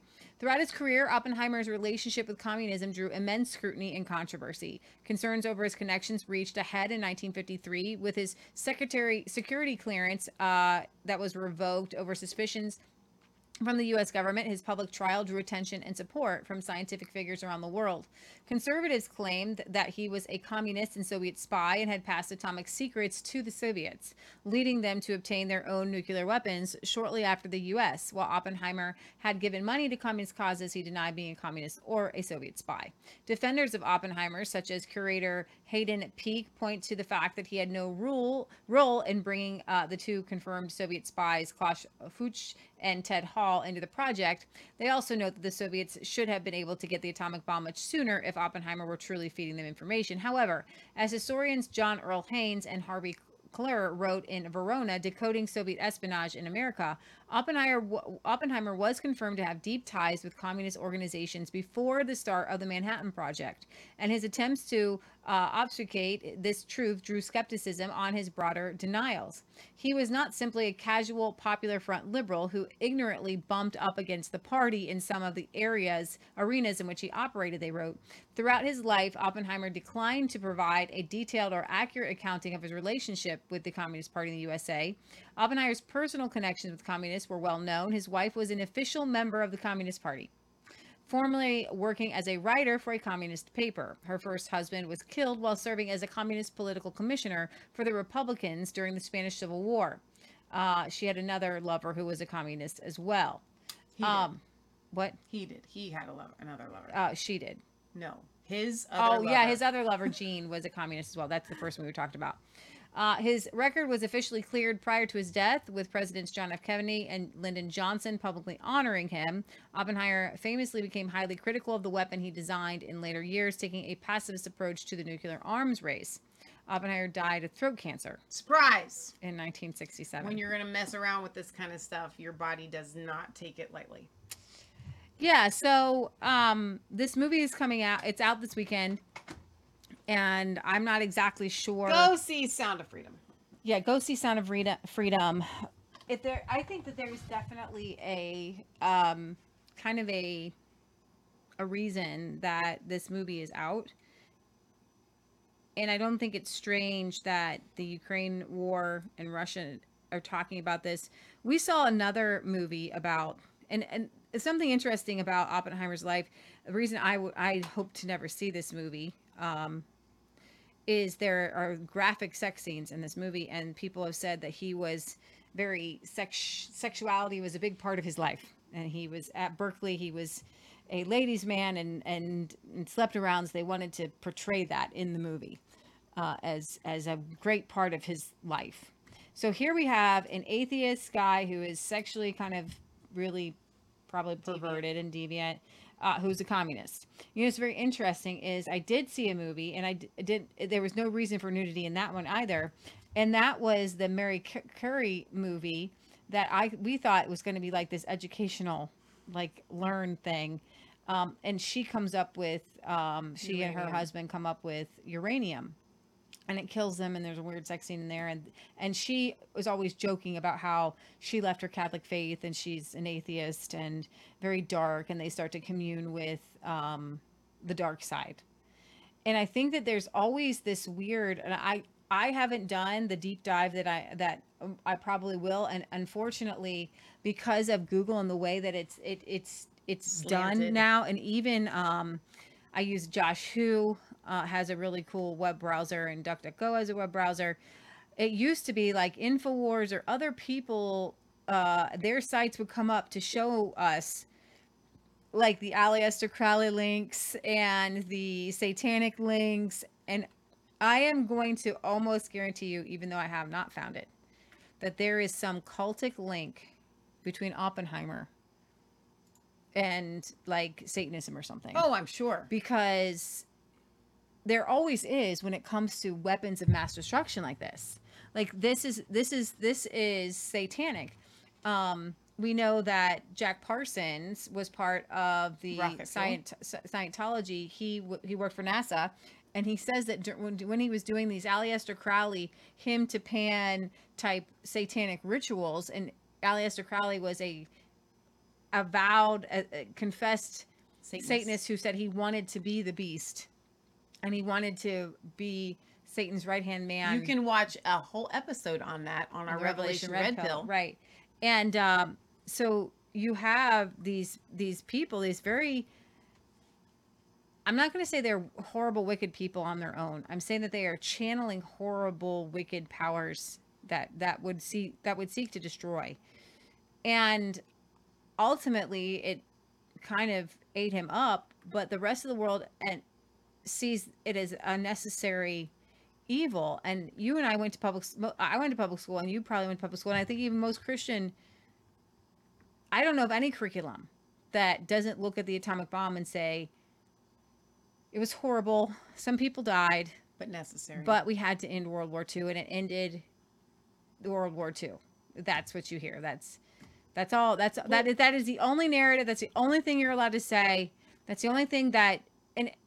To me, when I'm looking at this situation, and the idolizing, and and I uh, guys, I haven't seen the movie, and maybe it portrays it as maybe we should have never created the nuclear bomb. Then I would highly agree with that.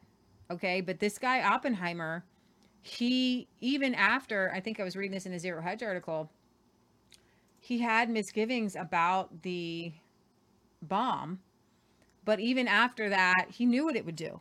And he gave the United States the coordinates on where to drop it, the altitude to drop it by to create the greatest um, casualties. Yeah. Okay, so you don't get to go afterwards. I'm a horrible person no, you created this weapon and you don't you don't get to do it afterwards. Like you Well, and here's the thing. Everyone knows that when you're fighting war, it should be soldier against soldier. But if you're going to go and kill innocent people, mm-hmm. you have become the monster. Now, what I find really interesting, and I'm going to get to Patriot Gallery's comment here in a second, in that quote from Oppenheimer that we just played, the, the kind of creepy one, I, and he and he's talking about this Hindu god, Vishta or whatever. Yeah. Um, and he's and and the god says, "I have become death, destroyer of worlds." Yeah. And we've been talking about this kind of resurgent of this, this these Hindu gods. They're not Mhm. gods. They're they're just demons. Okay. Mhm. He said we all thought that. Mhm. We all thought that. And so Mhm. if he's saying that everybody that was responsible for dropping this bomb in Mhm. Hiroshima thinks that, what does that tell you? It tells you that a demon has now spoken to them. That they that they were communing and Mhm. being influenced by demonic powers. Mhm. Patriot Gallery says CERN's diva is called the Destroyer. Um, she says, make people fear nuclear war to control them, of course. He is a deviant. He is a mass murderer. CERN 666 lo- logo is, oh, Shiva. That's what she meant. CERN's Shiva. Um, the statue is Shiva the Destroyer. So we do not need to be afraid of nuclear war. Uh-huh. Why? Because God, I do not believe God is going to allow it to come to that. Like, and I, when I say that, I'm not saying no one will launch a nu- nuclear bomb, but I mean nuclear Uh-huh. war, where okay, you launch yours, we launch ours, everything is obliterated. Uh-huh. Uh, that is not going to happen. I that God is not going to allow that to happen. So why would this movie be coming out right now?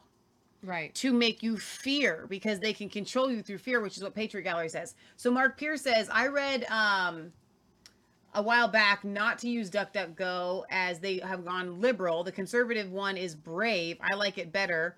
Um, he was original co-founder of Mozilla Firefox, but left there.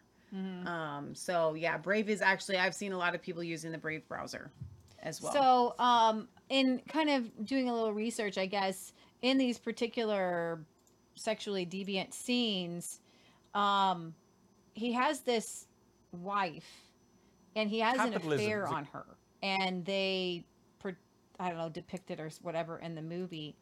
Um, and Vanity Fair has this article praising uh, Oppenheimer's wife. Jean was Robert's truest love. He loved her the most. He was devoted to her. And I wonder, you know, I, I always think about that, like with, with the um, radical Muslims. I, I picked that one. That one, you're my favorite wife. Um, but I thought that this line was was interesting about her. She uh, called organized religion a claptrap and uh, was a devoted communist. She says, I just wouldn't want to go on living if I didn't believe that in Russia everything is better.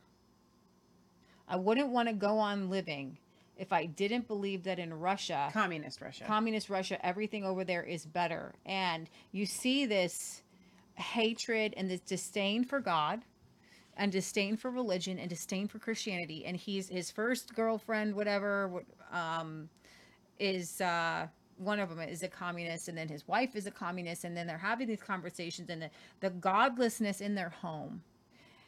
And I just, I- you know, what's interesting is that I wonder if part of the reason that he created the nuclear bomb, see, communist Russia was creating devastation during World War II.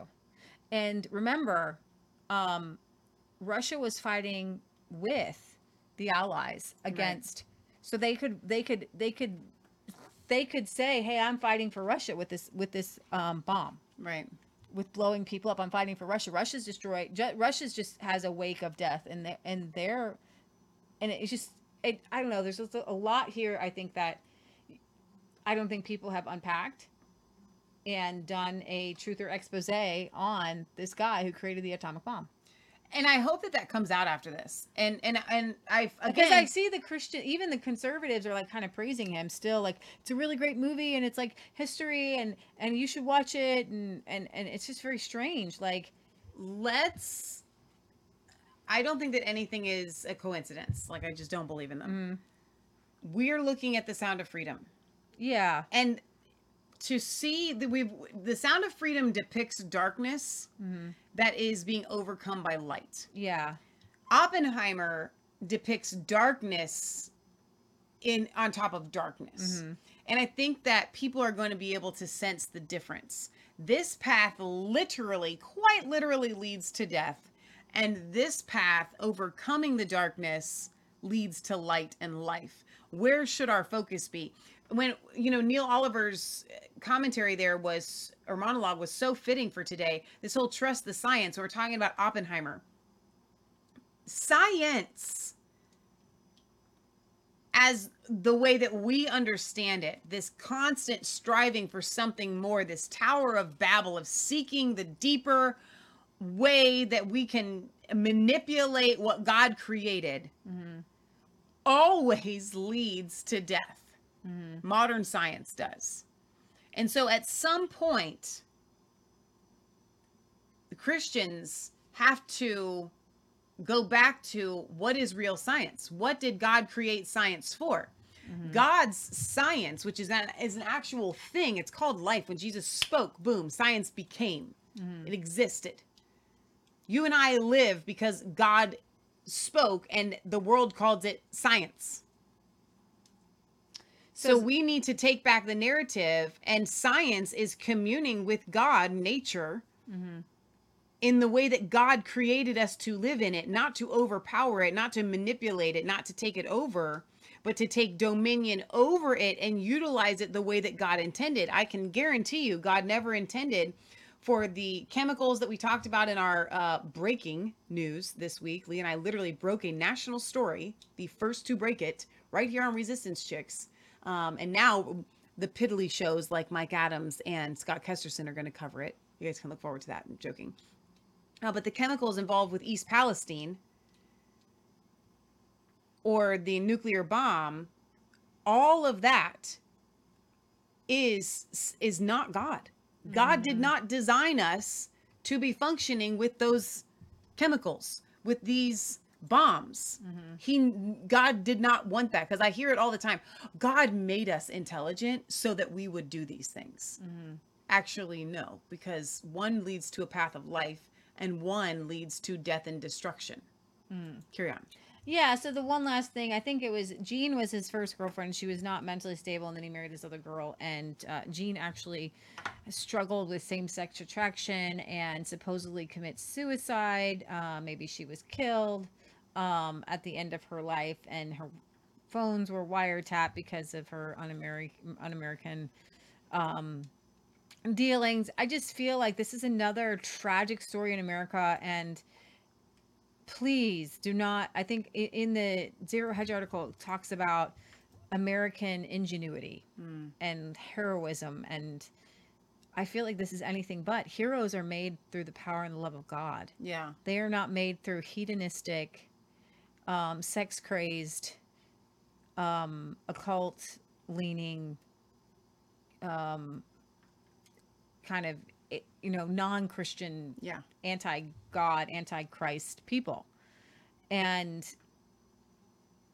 I just hope that people will wake up and recognize that this is not something that we needed to do Yeah. in America. And that that goes back to a, that goes down a very long rabbit trail of World War II and who was responsible and who funded it and who was part of it uh, which we don't have time to do now and actually I think we are kind of getting to the end of our show I was going to say goodbye to Facebook but um So Mizzo says the Soviet Union has used nukes since the 50s to save humanity from natural disasters. Have you ever watched them build Camp uh, Century under the ice? It's not really a nuclear reactor, just nuclear powered since 1954. Uh, Genesis 1 3, let there be light, and there was light. The Spirit of God moved upon the face of the waters. Britt Baza says, Michelle, human Armageddon was foreseen in Hollywood in the 90s with the film The Terminator. Uh, Mizzo says the devil worshippers are very well pleased with people saying I'm an I'm an atheist. Uh, Stuart the Brit says my oldest brother is a scientist. He's embarrassed now, doesn't talk about it now. Um, and then Mark Pierce points this out. This is very interesting, Leah. Strangely, I saw Matt Gaetz' wife on Thursday on the War Room talk about how horrible the movie Barbie is, it's full woke, attack on males, yada yada yada. But instead of telling people to go see The Sound of Freedom, she told them to go see this. I know. I know. I know. Um, so if you have any announcements, I think we will we'll sign off and we'll save our last story for Just Rumble for the Church of England teaching CRT and the Pyramid of White Supremacy with Calvin Robinson. But first, before you leave, I just got this email that for nine more hours on uh, at the uh, at the Health Ranger store Or the Brighteon store. You can get it at the Brighteon store. Yeah, you can get an extra twenty dollars off. Oh, their wow. Ranger buckets. That's awesome. So go to the brighteonstore.com, Mm-hmm. use promo code chicks at Chicks. Brighteon store. Um, and then you can also get an additional twenty dollars off of the Ranger buckets. Yeah, you already saved five percent with the with, the promo, code, chicks. chicks, and then you can save an additional twenty dollars off the. Ranger So Ranger announcements. I already made my my one. The interview that we did with Karen Johnson and Elizabeth Rattray about the East Palestine update is literally probably the first story that Lee and I have ever broken. National story ever probably.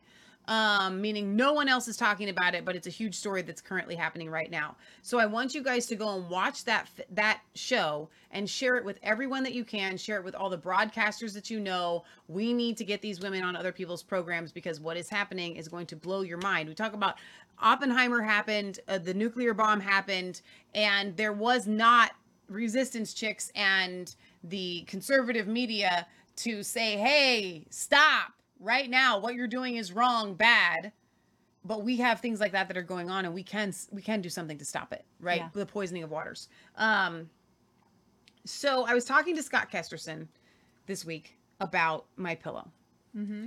and he said you know they've been running so many sales it's hard to keep up with Mm-hmm. on on everything so guys i can't keep up with you guys on the sales Mm-hmm. but I can tell you that Mike Lindell is going to be doing another. uh, They've got some sort of big plan going on in August for their uh, their election integrity summit. We aren't going this year. We went last year, the Mhm. Moment of Truth summit. Scott's not able to go this year either, but they are working on things behind the scenes. And so when you are supporting My Pillow, Mm-hmm. it's not just to get absolutely phenomenal, amazing products. Yeah. And you can go to the My Store and use our promo code there too, promo code RC. RC. So there's for- not just the there's not how many towels do you need? How many this the sandals that I live in every single day? How many of those do you need? How many pillows do you need? How many you know Giza Dream Sheets can you buy? How many? All of those things. Okay, my whole life is my pillow. I get it. I get it. I get it. But there are still things that you can get that you can use for gifts and you can support and literally everything that we have ever gotten from my the my store or my pillow has been the top quality and we use them every day. Yeah. So I want you guys to go to mypillow.com, use promo code chicks and support Mike Lindell in the work that he is doing because how are we going to take back our nation? Yes, the power of God, but one of the biggest things is our elections. Yeah, and if you guys are seeing what we're seeing uh, come down the line, then go to ITM Trading, and you're going to bring up the little deal. Sure.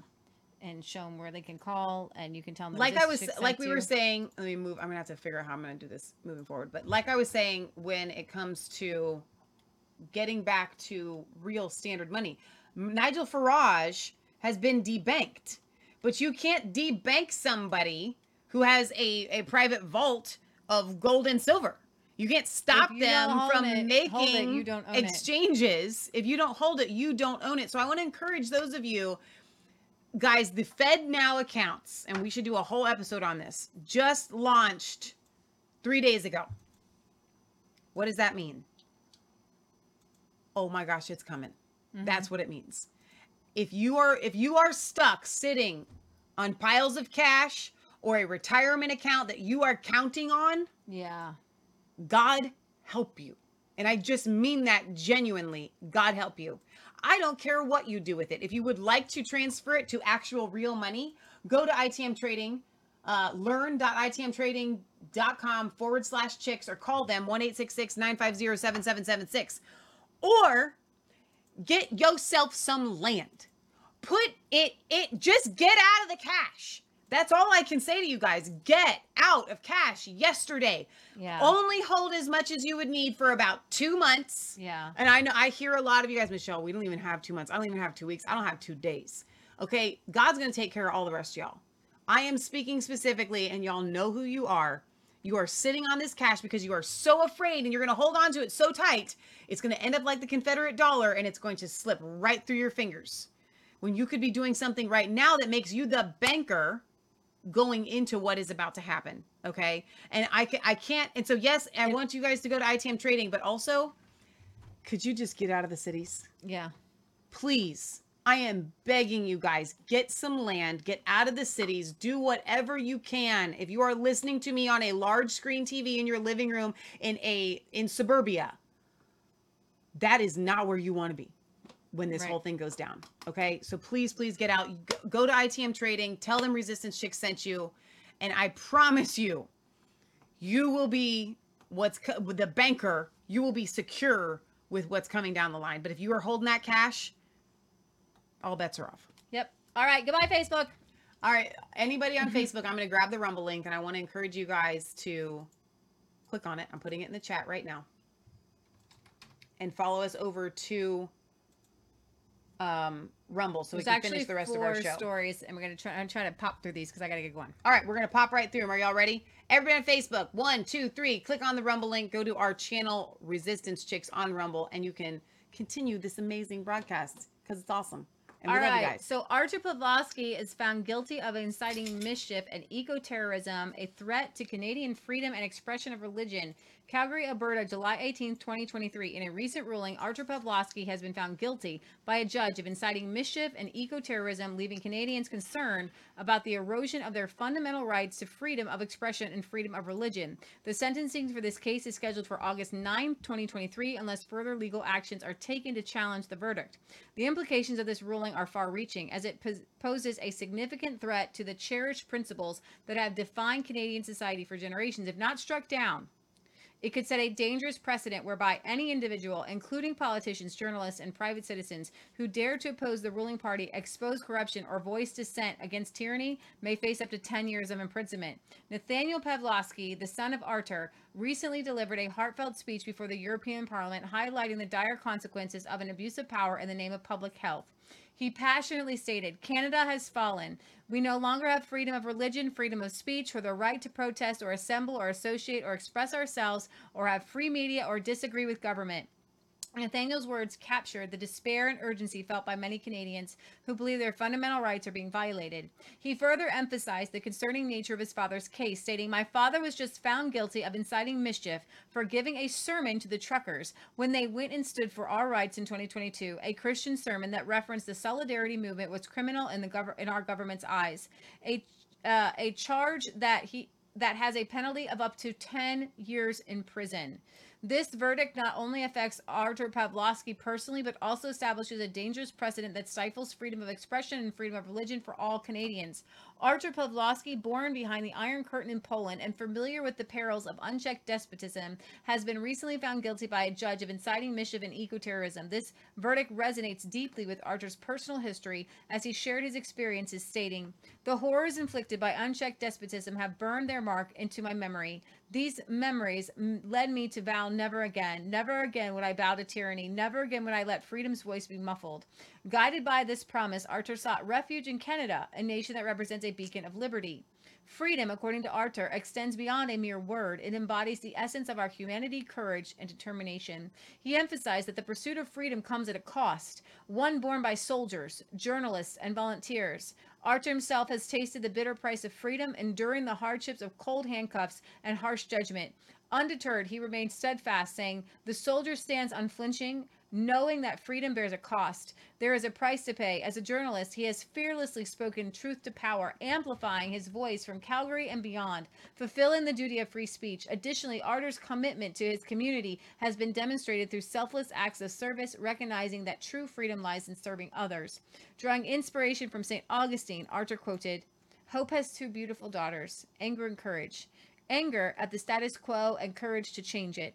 He challenged the members of the European Parliament, asking thought provoking questions. How many nights in a cold cell would you endure for freedom? What lengths would you traverse to defend your people's rights? Archer's unwavering resolve is exemplified by the 50 nights he spent in jail. Wow. So I felt the power of God over that. And, you know, even in talking about our censorship and not being able to say certain things on Facebook, already having two YouTubes taken down, having our Twitter accounts taken down, that is nothing in comparison to the light of what Archer Pawlowski has Yeah. done as a man of God on the front lines, putting his body there. I stand behind a screen, okay? And I I pontificate and I pray. But Arthur, fed the homeless when it was below zero outside in Canada and was arrested. He held church. Remember, Arthur Pawlowski went to jail for holding church services and now the second trial which he faces 10 years in prison for going to the truckers who were protesting the fact that you could not get in and out of Canada without taking a a, a bioweapon in your arm that has caused severe abnormalities, death, and destruction to people around the globe and they were stuck as prisoners on either side of the border. And he went there as a man of God, filled with the glory of God, and he preached a sermon. And for that, he faces 10 years in prison. And I say, no, sir, not on my watch. You have rights in Canada, and they are given to you by God. So, in God's name, I speak life to this situation. And I pray that Canada's government, this evil totalitarian government, will fall in the name of Jesus. You totalitarian, godless words I can't say on on uh, words I'm not supposed to say. People who do not have the love of God or a spine to stand up to evil, those of you who are are evil. Father God, what I pray for right now is for revival and I pray for repentance because you will bless Canada when the people turn to you and when they repent of their sins, of their uh, of being passive, of going along with sin, of just thinking that you can just be a nice person while the evilness of sin has been creeping underground all throughout Canada in all these lefty woke cities that are filled with all kinds of LGBT nonsense and debauchery and socialism, where you think that you can go and take something that belongs to somebody else so that you can have a park, so that you can have healthcare, so that you can have things. That's not how this world works. My body, my work, I keep it. And if I choose to share it, that is Christian charity, but it's not Christian charity. It is the Antichrist to go bang, bang, bang on somebody's door and say, We want a road, give us your money. That is socialism. It is unbiblical and it is not what Jesus Christ preached. Jesus Christ preached that you share willingly. Paul said it. Hey, listen, we don't actually have the tithe anymore, but we have some offerings. And so we got some people in Jerusalem and I have some needs and I'm coming to you and I'm asking you to give willingly, not because you need to, but because God has put it on your heart. And actually, that's how all governments are supposed to be funded. And so, Archer Pawlowski, we stand with you in the Spirit of God. And we plead the blood of Jesus over you. And we ask for angels to surround you. And I pray, Father God, that this case doesn't even make it to court. I rebuke Satan coming after Do- uh, Arthur because he is on the front lines and he is taking more hits for people around the globe while other men who call themselves Christians stick their head in the sand. Amen. Amen. Anything you want to say? No, I think you covered it. We love you, Arthur. All right, going to Australia real quick here. Australia's government proposed misinformation disinformation bill proposed bill targets everyday Australians. Of course, the misinformation bill here. I don't know if I have that You do. tweet. You do, you do, you do. He is right here. Oh, okay.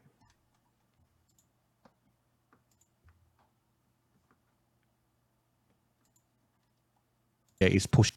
The public has completely switched off and disengaged from the mainstream media because most people have caught on to the utter bullshit that the mainstream media is pushing. Mm. And everyone, I think, was exposed to that during the time of COVID and the pandemic.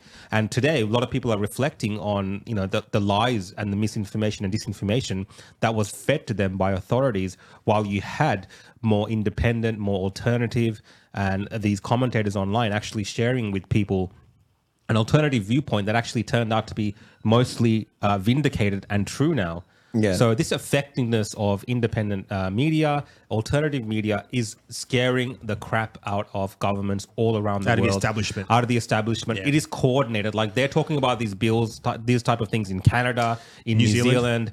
Uh, the only country where there's a, s- the, a slither of uh, hope that this kind of thing doesn't get pushed through is America because they have a Bill of Rights and Yeah. they have the, the Declaration of Independence uh, Constitution. It's Constitution so mad that we don't has, have something that like have. Yeah. these protections. But in our countries in Australia, as free as we believe we are, we are very well managed by our governments through these legislations. Nobody is bills. more enslaved than those who falsely believe that they are free. That's right. That's Yeah. right. I don't yeah. know. I, I read that somewhere. I So- don't know where, but it's so true. And so true. And we are at a crossroads right now in terms of this battle and you know ensuring that into the next generation, you know, into our children's generation, that they can still enjoy these same kind of protections that we have to actually openly speak, uh, criticize our governments, uh, you know, give an alternative viewpoint when you know the globalists push their next pandemic or 15 minute Whatever else they're gonna do. Yeah. whatever it doesn't matter. That we need to be able to use our voice. 15 minute cities are not right. They're not true. They're not and true. use these You're going to get No, us kicked off for one silly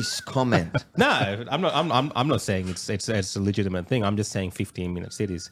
um, 15 minute discussed. cities are coming, boys. it's coming. Mm. So you're it, um Avi right there is another one in Australia who has been standing up for rights. Has been, I think he's been arrested. It's Oh, it's he's been a arrested hard, multiple times. It's been a hard, long road. There, Australians need Jesus big time. All right, so um, one right here, we'll play um, this Rebel News clip, normalizing taboos here, um, and then we'll play Calvin's clip. tropes of normalizing uh, children's awareness and being in, sort of inaugurated or initiated into what used to be the mysteries of sexuality, which should remain a mystery to four year olds and five year olds and six year olds. Uh, they consider it ch- uh, they, they frame it in the in the in, in tropes of uh, it's child's right to know it's a child's right to know about sexual pleasure. And also in terms of diversity and inclusion when they present da- drag queen story hour these grotesque parodies of women they wanted the- kids to get very accustomed to being in this presence and to consider the sexual uh, the sexualized content of these some of these stories uh, to be you know quite normal. People say it's grooming it is grooming. And of course they get very angry when you say that because uh, and then they label you a hateful transphobe but i don't care anymore normalizing Well said. Okay, so kids, kids, they are more than normalizing this. They are grooming children. They are teaching kids.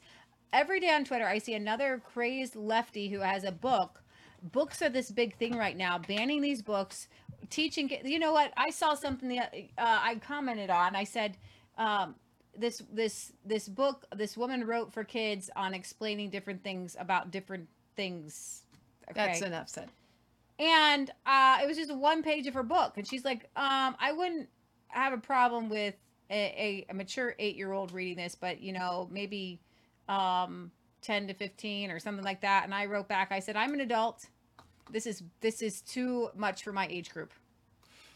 This does not fit my age group. Nobody needs to know about all of your different things that are now in my head but I now know things that I didn't need to know on your in your and you know what they use? They use cartoon drawings. Oh, because they make it more because they're bringing children. in children, Right. And guys, we have to draw the line at them mutilating children. All right, last story of the day. You have to actually draw the line way, way, way, way back, right? Because what This happens racist. is what we get here because nobody drew the line. You're talking about drawing the line at the extreme. The line needs to be drawn back there with sex ed for kids. You're Yeah. supposed to go to school reading, writing, and arithmetic, and science and history. Like that's it. Mm-hmm. Nowhere should you ever have sexual education or indoctrination or grooming for children in school. You know why they have to teach children? You the only thing you need to teach children is basic, simple biology. They're teaching kids, and they use this word, and I absolutely hate it, and Christians use it too pleasure. Pleasure. Sexual pleasure. Okay, and, and I see this in the conservative circles because they go back and forth between the feminist and and um Because the patriarchy and they're because they're all full of lust and sin. they're rewriting the purpose of sexual activity. It is for procreation, it is for having children. It is for bringing life into this world and what they are they are exchanging the purpose of sex which is to bring life and saying it's just for pleasure which is a lie. And as soon as you can embed that into a child's mind, you've got them. Yeah, and there's many Christians and adults who say that. And Stop using that word. It's it's pretty gross. I see the arguments all the time. Also, the pyramid of white supremacy here in Church of England. It used to be when schools. something is pleasant, it was just mildly amusing. Oh, it's Yeah. pleasant. not your Stop with this. sexual perversion, lust. Stop it. Let me start it. Here we go. This week, the Church of England doubled down on CRT with the pyramid of white supremacy being taught in Church of England schools. The Church of England's guidance for schools is seeped in the divisive language of critical race theory. I'm joined by the Reverend Brett Murphy to discuss this madness. Father Brett, thank you for joining us again. It's a pleasure to have you on the show. Leads Pleasure. to You could use it mass murder. They've put out this, this pyramid of white supremacy. You go from indifference up to minimization, and then you've suddenly entered veiled racism, which leads to discrimination, calls for violence, KKK, neo Nazis, burning crosses, and then you've got violence, including lynching and hate crimes, and then you end up in mass murder from not confronting racism, from not being actively anti racist. Now, this doesn't seem to me to fall in line with what I've read in the scriptures, but maybe you've got a different take, Father Brett. Well, it just depends on what they define as anti-racism. So they've defined it as something unscriptural, so which seems to be the trend for the Church of England these days. They have decided to go along with something based on secular cultural Marxism. Uh, that pyramid actually causes a division between ethnicities uh, in the human race, the single race that all people belong to, uh, the children of God. And the unfortunate thing about that is they could actually present a really positive view- worldview. Yeah, we should actively be opposed to racism from a biblical standpoint. But because they've drifted so far from the Bible, they then therefore look out to other sources to find some sort of way to interpret the world. And also, they just want a woke virtue signal. And you end up with this kind of wacky stuff, which is so far from scripture, it's, it's a joke, it's laughable. Yeah, I don't even even think it's just far from scripture. I think it's counter-scriptural. I think the idea of white supremacy and white privilege is, is trying to undermine the idea of original. Let me just strip religion out of this for a moment and focus on the needs and the best interests of children. So whatever school, whatever school this is, I think it's over the top and slightly excre- extreme to codify the way that racism manifests itself in societies into a pyramid. And I also think that it, though it is an interesting challenge, just as we were talking earlier about how to communicate properly with children about the challenges facing them as they develop as sexual beings. So this is a challenge because clearly racism exists in our society, in Britain, and any racism is too much racism. Mm-hmm. But at the same time, we don't want to overemphasize difference in children because what we know, or what we hope we know, is that when children start out in life, they don't care what skin color you are, they don't care what religion you are, they don't care what ethnicity you are. And you go to the vast majority of schools in London, and it is a melting pot. Hmm. So to start at a young age, and I don't know what age this pyramid is targeting, but to start at a young age, it's fine to discuss this at A levels or GCSEs, but to start too young, I think risks driving people a little further That's apart the point. than perhaps bringing the them design. together. That isn't Yeah. to say that understanding what white privilege means and the problems as well that can be associated with that term, unpacking that, really trying to have a useful conversation around it in schools, in some form, in some classes, in some subjects, isn't a useful thing because I think it probably is. Okay. Emma, I tend to think that white privilege is an inherently divisive term that Mhm. comes from neo-Marxism, which is designed actually to divide us and break us down into subgroups for, for a power dynamic uh, that the left can use to control us and win our votes. uh, I don't think it has any place in any school. Uh, maybe a debate in university, but certainly not in tertiary education. What's your stance? I also I think it's also particularly to use a horrible turn of phrase from the other side, harmful. I think it's, problematic, I isn't know it? it's but for, for particularly for young working class boys who we know from studies are the most disadvantaged in education in terms of ed- educational outcomes. We've seen cases where um, there have been special schools set up to help people of non-white backgrounds, ignoring the fact that it's working class boys that are falling behind. To tell somebody that they are privileged um, when it's not their experience, when when they know that their you know their family, for example, when we talk about reparations, their family um, didn't contribute to slavery. You know, if their ancestors were you know miners many many many generations back, uh, not slave owning, for example. Not to suggest that if they were, they should pay reparations, but you see where I'm going with this.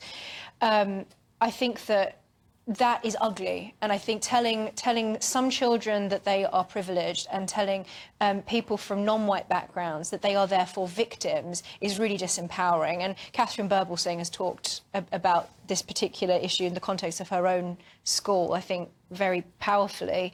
Um, Can I but I, I just if i can just Yeah. briefly say i think that the, the way that your guest um, put it, I think, is beautiful because I do want to bring Christianity back into this, uh, because I do think that this is anti-scriptural. Um, I think that this is, as he said, you know, this, these are ideas that are totally extraneous to Christianity, very much the sort of thing that the C of E is into at the moment. And when they talk about being anti-racist rather than racist, what they're saying is that they don't they don't believe in the traditional. In fact, Christianity is very much in line with uh, the Martin Luther King, you know, judging people by the content of their character, not the colour of their skin. It's colourblind. But the new anti-racism is not colourblind. It doesn't. It thinks that being colourblind is racist.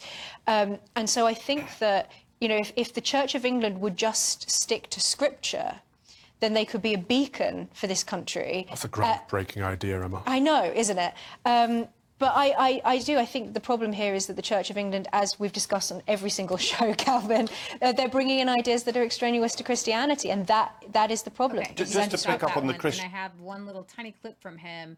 Um, it's 27 seconds here um, about being tolerant. To the right? Yeah. To the right, right before the bit shoots one. So it's going to be way over here, I think. Can they see it? Hmm? and that tolerance is a Christian virtue. We need to be tolerant of people of other faiths and none and people of other ideas. But where where does it say that tolerance is a Christian virtue? Faith, hope, and love are our virtues.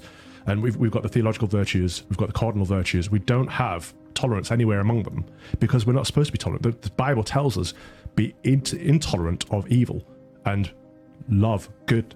There's, there's a difference between good and evil, but we can't be tolerant of what is not good. We also get told all the time. So good. Hate yeah, evil he and love says good. things in such a um, profoundly articulate way. simplistic as well. Simplistic way, It's and like, yeah, everyone bold. should know that. It shouldn't be controversial to say that the Bible says to hate and to shun and to flee from evil and to love and strive after and run after things that are good. Yeah. Uh, and then we are given throughout the Bible the standards of what evil and good are because then the left could say well but i believe that expressing yourself however you Well, the want to is stand good the but left- that's not what the the bible left says does not tolerate evil. Their view of evil does Exactly. No, they they embrace only what they think is good, which is uh, critical race theory, um, sexualizing children. And they've gone so far to where they want us to be stuck on these computers, which is why we're going to sign off here. Hopefully, that you're doing something while you're listening to our show. Uh, get outside, get in nature. Don't let them steal your your life, liberty, and your pursuit of happiness. And join uh, uh, the Kingdom Roundtable on Monday. Tomorrow night, Jason Heidinger is going to lead the roundtable, so that'll be really awesome. He's got a couple of things he's been sharing with us, and I'm really excited. and then join that. us Wednesday back uh, to have the uh, fellows on again, I believe, for another uh, Revelation Red Pill. I am not exactly sure what the topic is, but I think we're going to take a turn to the seven churches, and I think we're going to talk about getting clean because the, there is a judgment coming. And it was something in the messages going back and forth today with with uh, Rob and Jason and Serge and, and Corey and uh, with the Sound of Freedom, guys, God is bringing things to the surface to be healed in this moment of time, and the Book of Revelation gives us a really good outline to how God takes care of the wicked. So we're going back to the Book of Revelation for the second time, and we're gonna right. And we'll see how many of the seven churches we can get. To. So if you guys are not tuning into Revelation Red Pill Wednesdays, you are missing out. This is the most explosive series that we have ever done.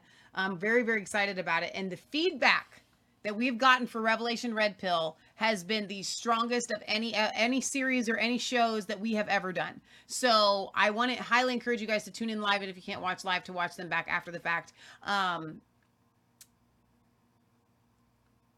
there was something else I was going to add to all of this, but I will say this: continue to go see The Sound of Freedom. Yeah, and take friends. And to take friends, and don't believe everything that you read on the internet about Tim Ballard. Yes, and I mean that we are seeing this film and and the the movement and momentum behind it is Yes. 100% God. Yes. And anything that would try to disparage that is an attack from the devil. Yes. Tim Ballard is one of the most righteous men of God living and breathing today. And any attack against him, Mm-hmm. any attack against him is from Satan. Yeah. Do not believe them. They are lies. And we've been telling you guys this, especially, they don't even need AI to come up with some of this stuff. But I'm going to tell you, I know Tim Ballard. I don't know him personally, but I do know personally people that do know him personally. Leo and Nancy Martin, he has supported the Jenny Museum for years. I have watched hours and hours and hours of footage from this guy. I'm telling you what, I know the spirit of this man, and it is Yeah. the spirit of God. It is absolutely. So anything that's coming to disparage him is the spirit of the devil. Yeah. And I wouldn't care if they came out with footage because I wouldn't believe it because now we know with AI they can come up with whatever they want to We're come up just seeing the fruits of what are, is coming out of Sound of Freedom, and it's so amazing. And people are recognizing the that sex trafficking of kids goes back to pornography, and people are coming out of that. So it's a huge, big deal. Exactly. awesome. James uh, over there, and he's uh, one of our resident black people on the show. Thank you, James, for tuning in and being so encouraging. His uh, handle over here is one of our moderators on Rumble. The term white privilege is a segue to the discrimination of white people generally. Thank you for that. Well, yeah, and it actually discriminates against black people more than I think it discriminates against white people. Yeah. Uh, because imagine I didn't have any of those racism classes as, as a kid. No. And so you just have a kid room full of kids, and they're all just kids. Exactly. And I can't imagine having being taught that I had some sort of privilege. You know what that would have done to me? It would have made me pretty prideful and arrogant. Yes. Like I'm special. That's the point of it. It's to create more white Like, privileged people. It would have me look at my friends and feel bad for them. I and feel down so sorry for you that you're not like me. And I am just like white and you're black. And I'm really sorry, but like we can talk about it. You're did you have some microaggressions today? Yeah. Like how are you feeling? Because like I know It's racist and it so creates racist. more racists, and that's all that it is. So I want to also encourage you guys to go to our Rumble channel, follow us, ring the bell, download the Rumble app because when you do that and you ring the bell and you are following us every single time we go live, a little thing pops up and you can join us live. It's amazing. I love it. It's so cool. Now, Patriot Gallery has done shows this week. She's been killing it. I mean, she has not only has she been streaming them live, but she's been editing them. So, um, I have no idea how to say that. Is that just Seidel? Seidel Yeah. Prophetic Eclipse Coming Commentary by PG. She did that in three parts. So I'm going to encourage you guys to go back and watch that. So many of you are are telling me that you love listening to Patriot Gallery. I do too. It's awesome. Our show from Friday um, about the Sound of Freedom, the full show is there, and the the live second half is there. Um, and this is just the unedited version. Go and watch the edited version. I think she probably needs to pull that down and set that one as private. But this one, special report East Palestine hazardous waste disposal exposed. That's the one I want you guys to watch and share, share, share, share, share with everybody that you can. Leah did a little show walking in the garden with God. And then, of course, our Revelation Red Pill with Corey and Rob and Jason was phenomenal. little clip from when we do lives with American Sunrise every Wednesday. Um, and then the Kingdom Roundtable is there. So there's so much. Patriot Gallery's got establishing legal authority, power, and jurisdiction. There's no reason for you to watch anything else because it's all right here at Resistance Chicks. We love you guys. God loves you. God bless. Remember, it's not just a conspiracy theory if it's actually the truth. And we will see you right here tomorrow night. We won't be live, but our brothers in Christ will be for the Kingdom Roundtable. And then again on Wednesday for the Revelation Red Pill, which you cannot afford to miss. You know you love it. All right, we love you guys. God loves you. God bless.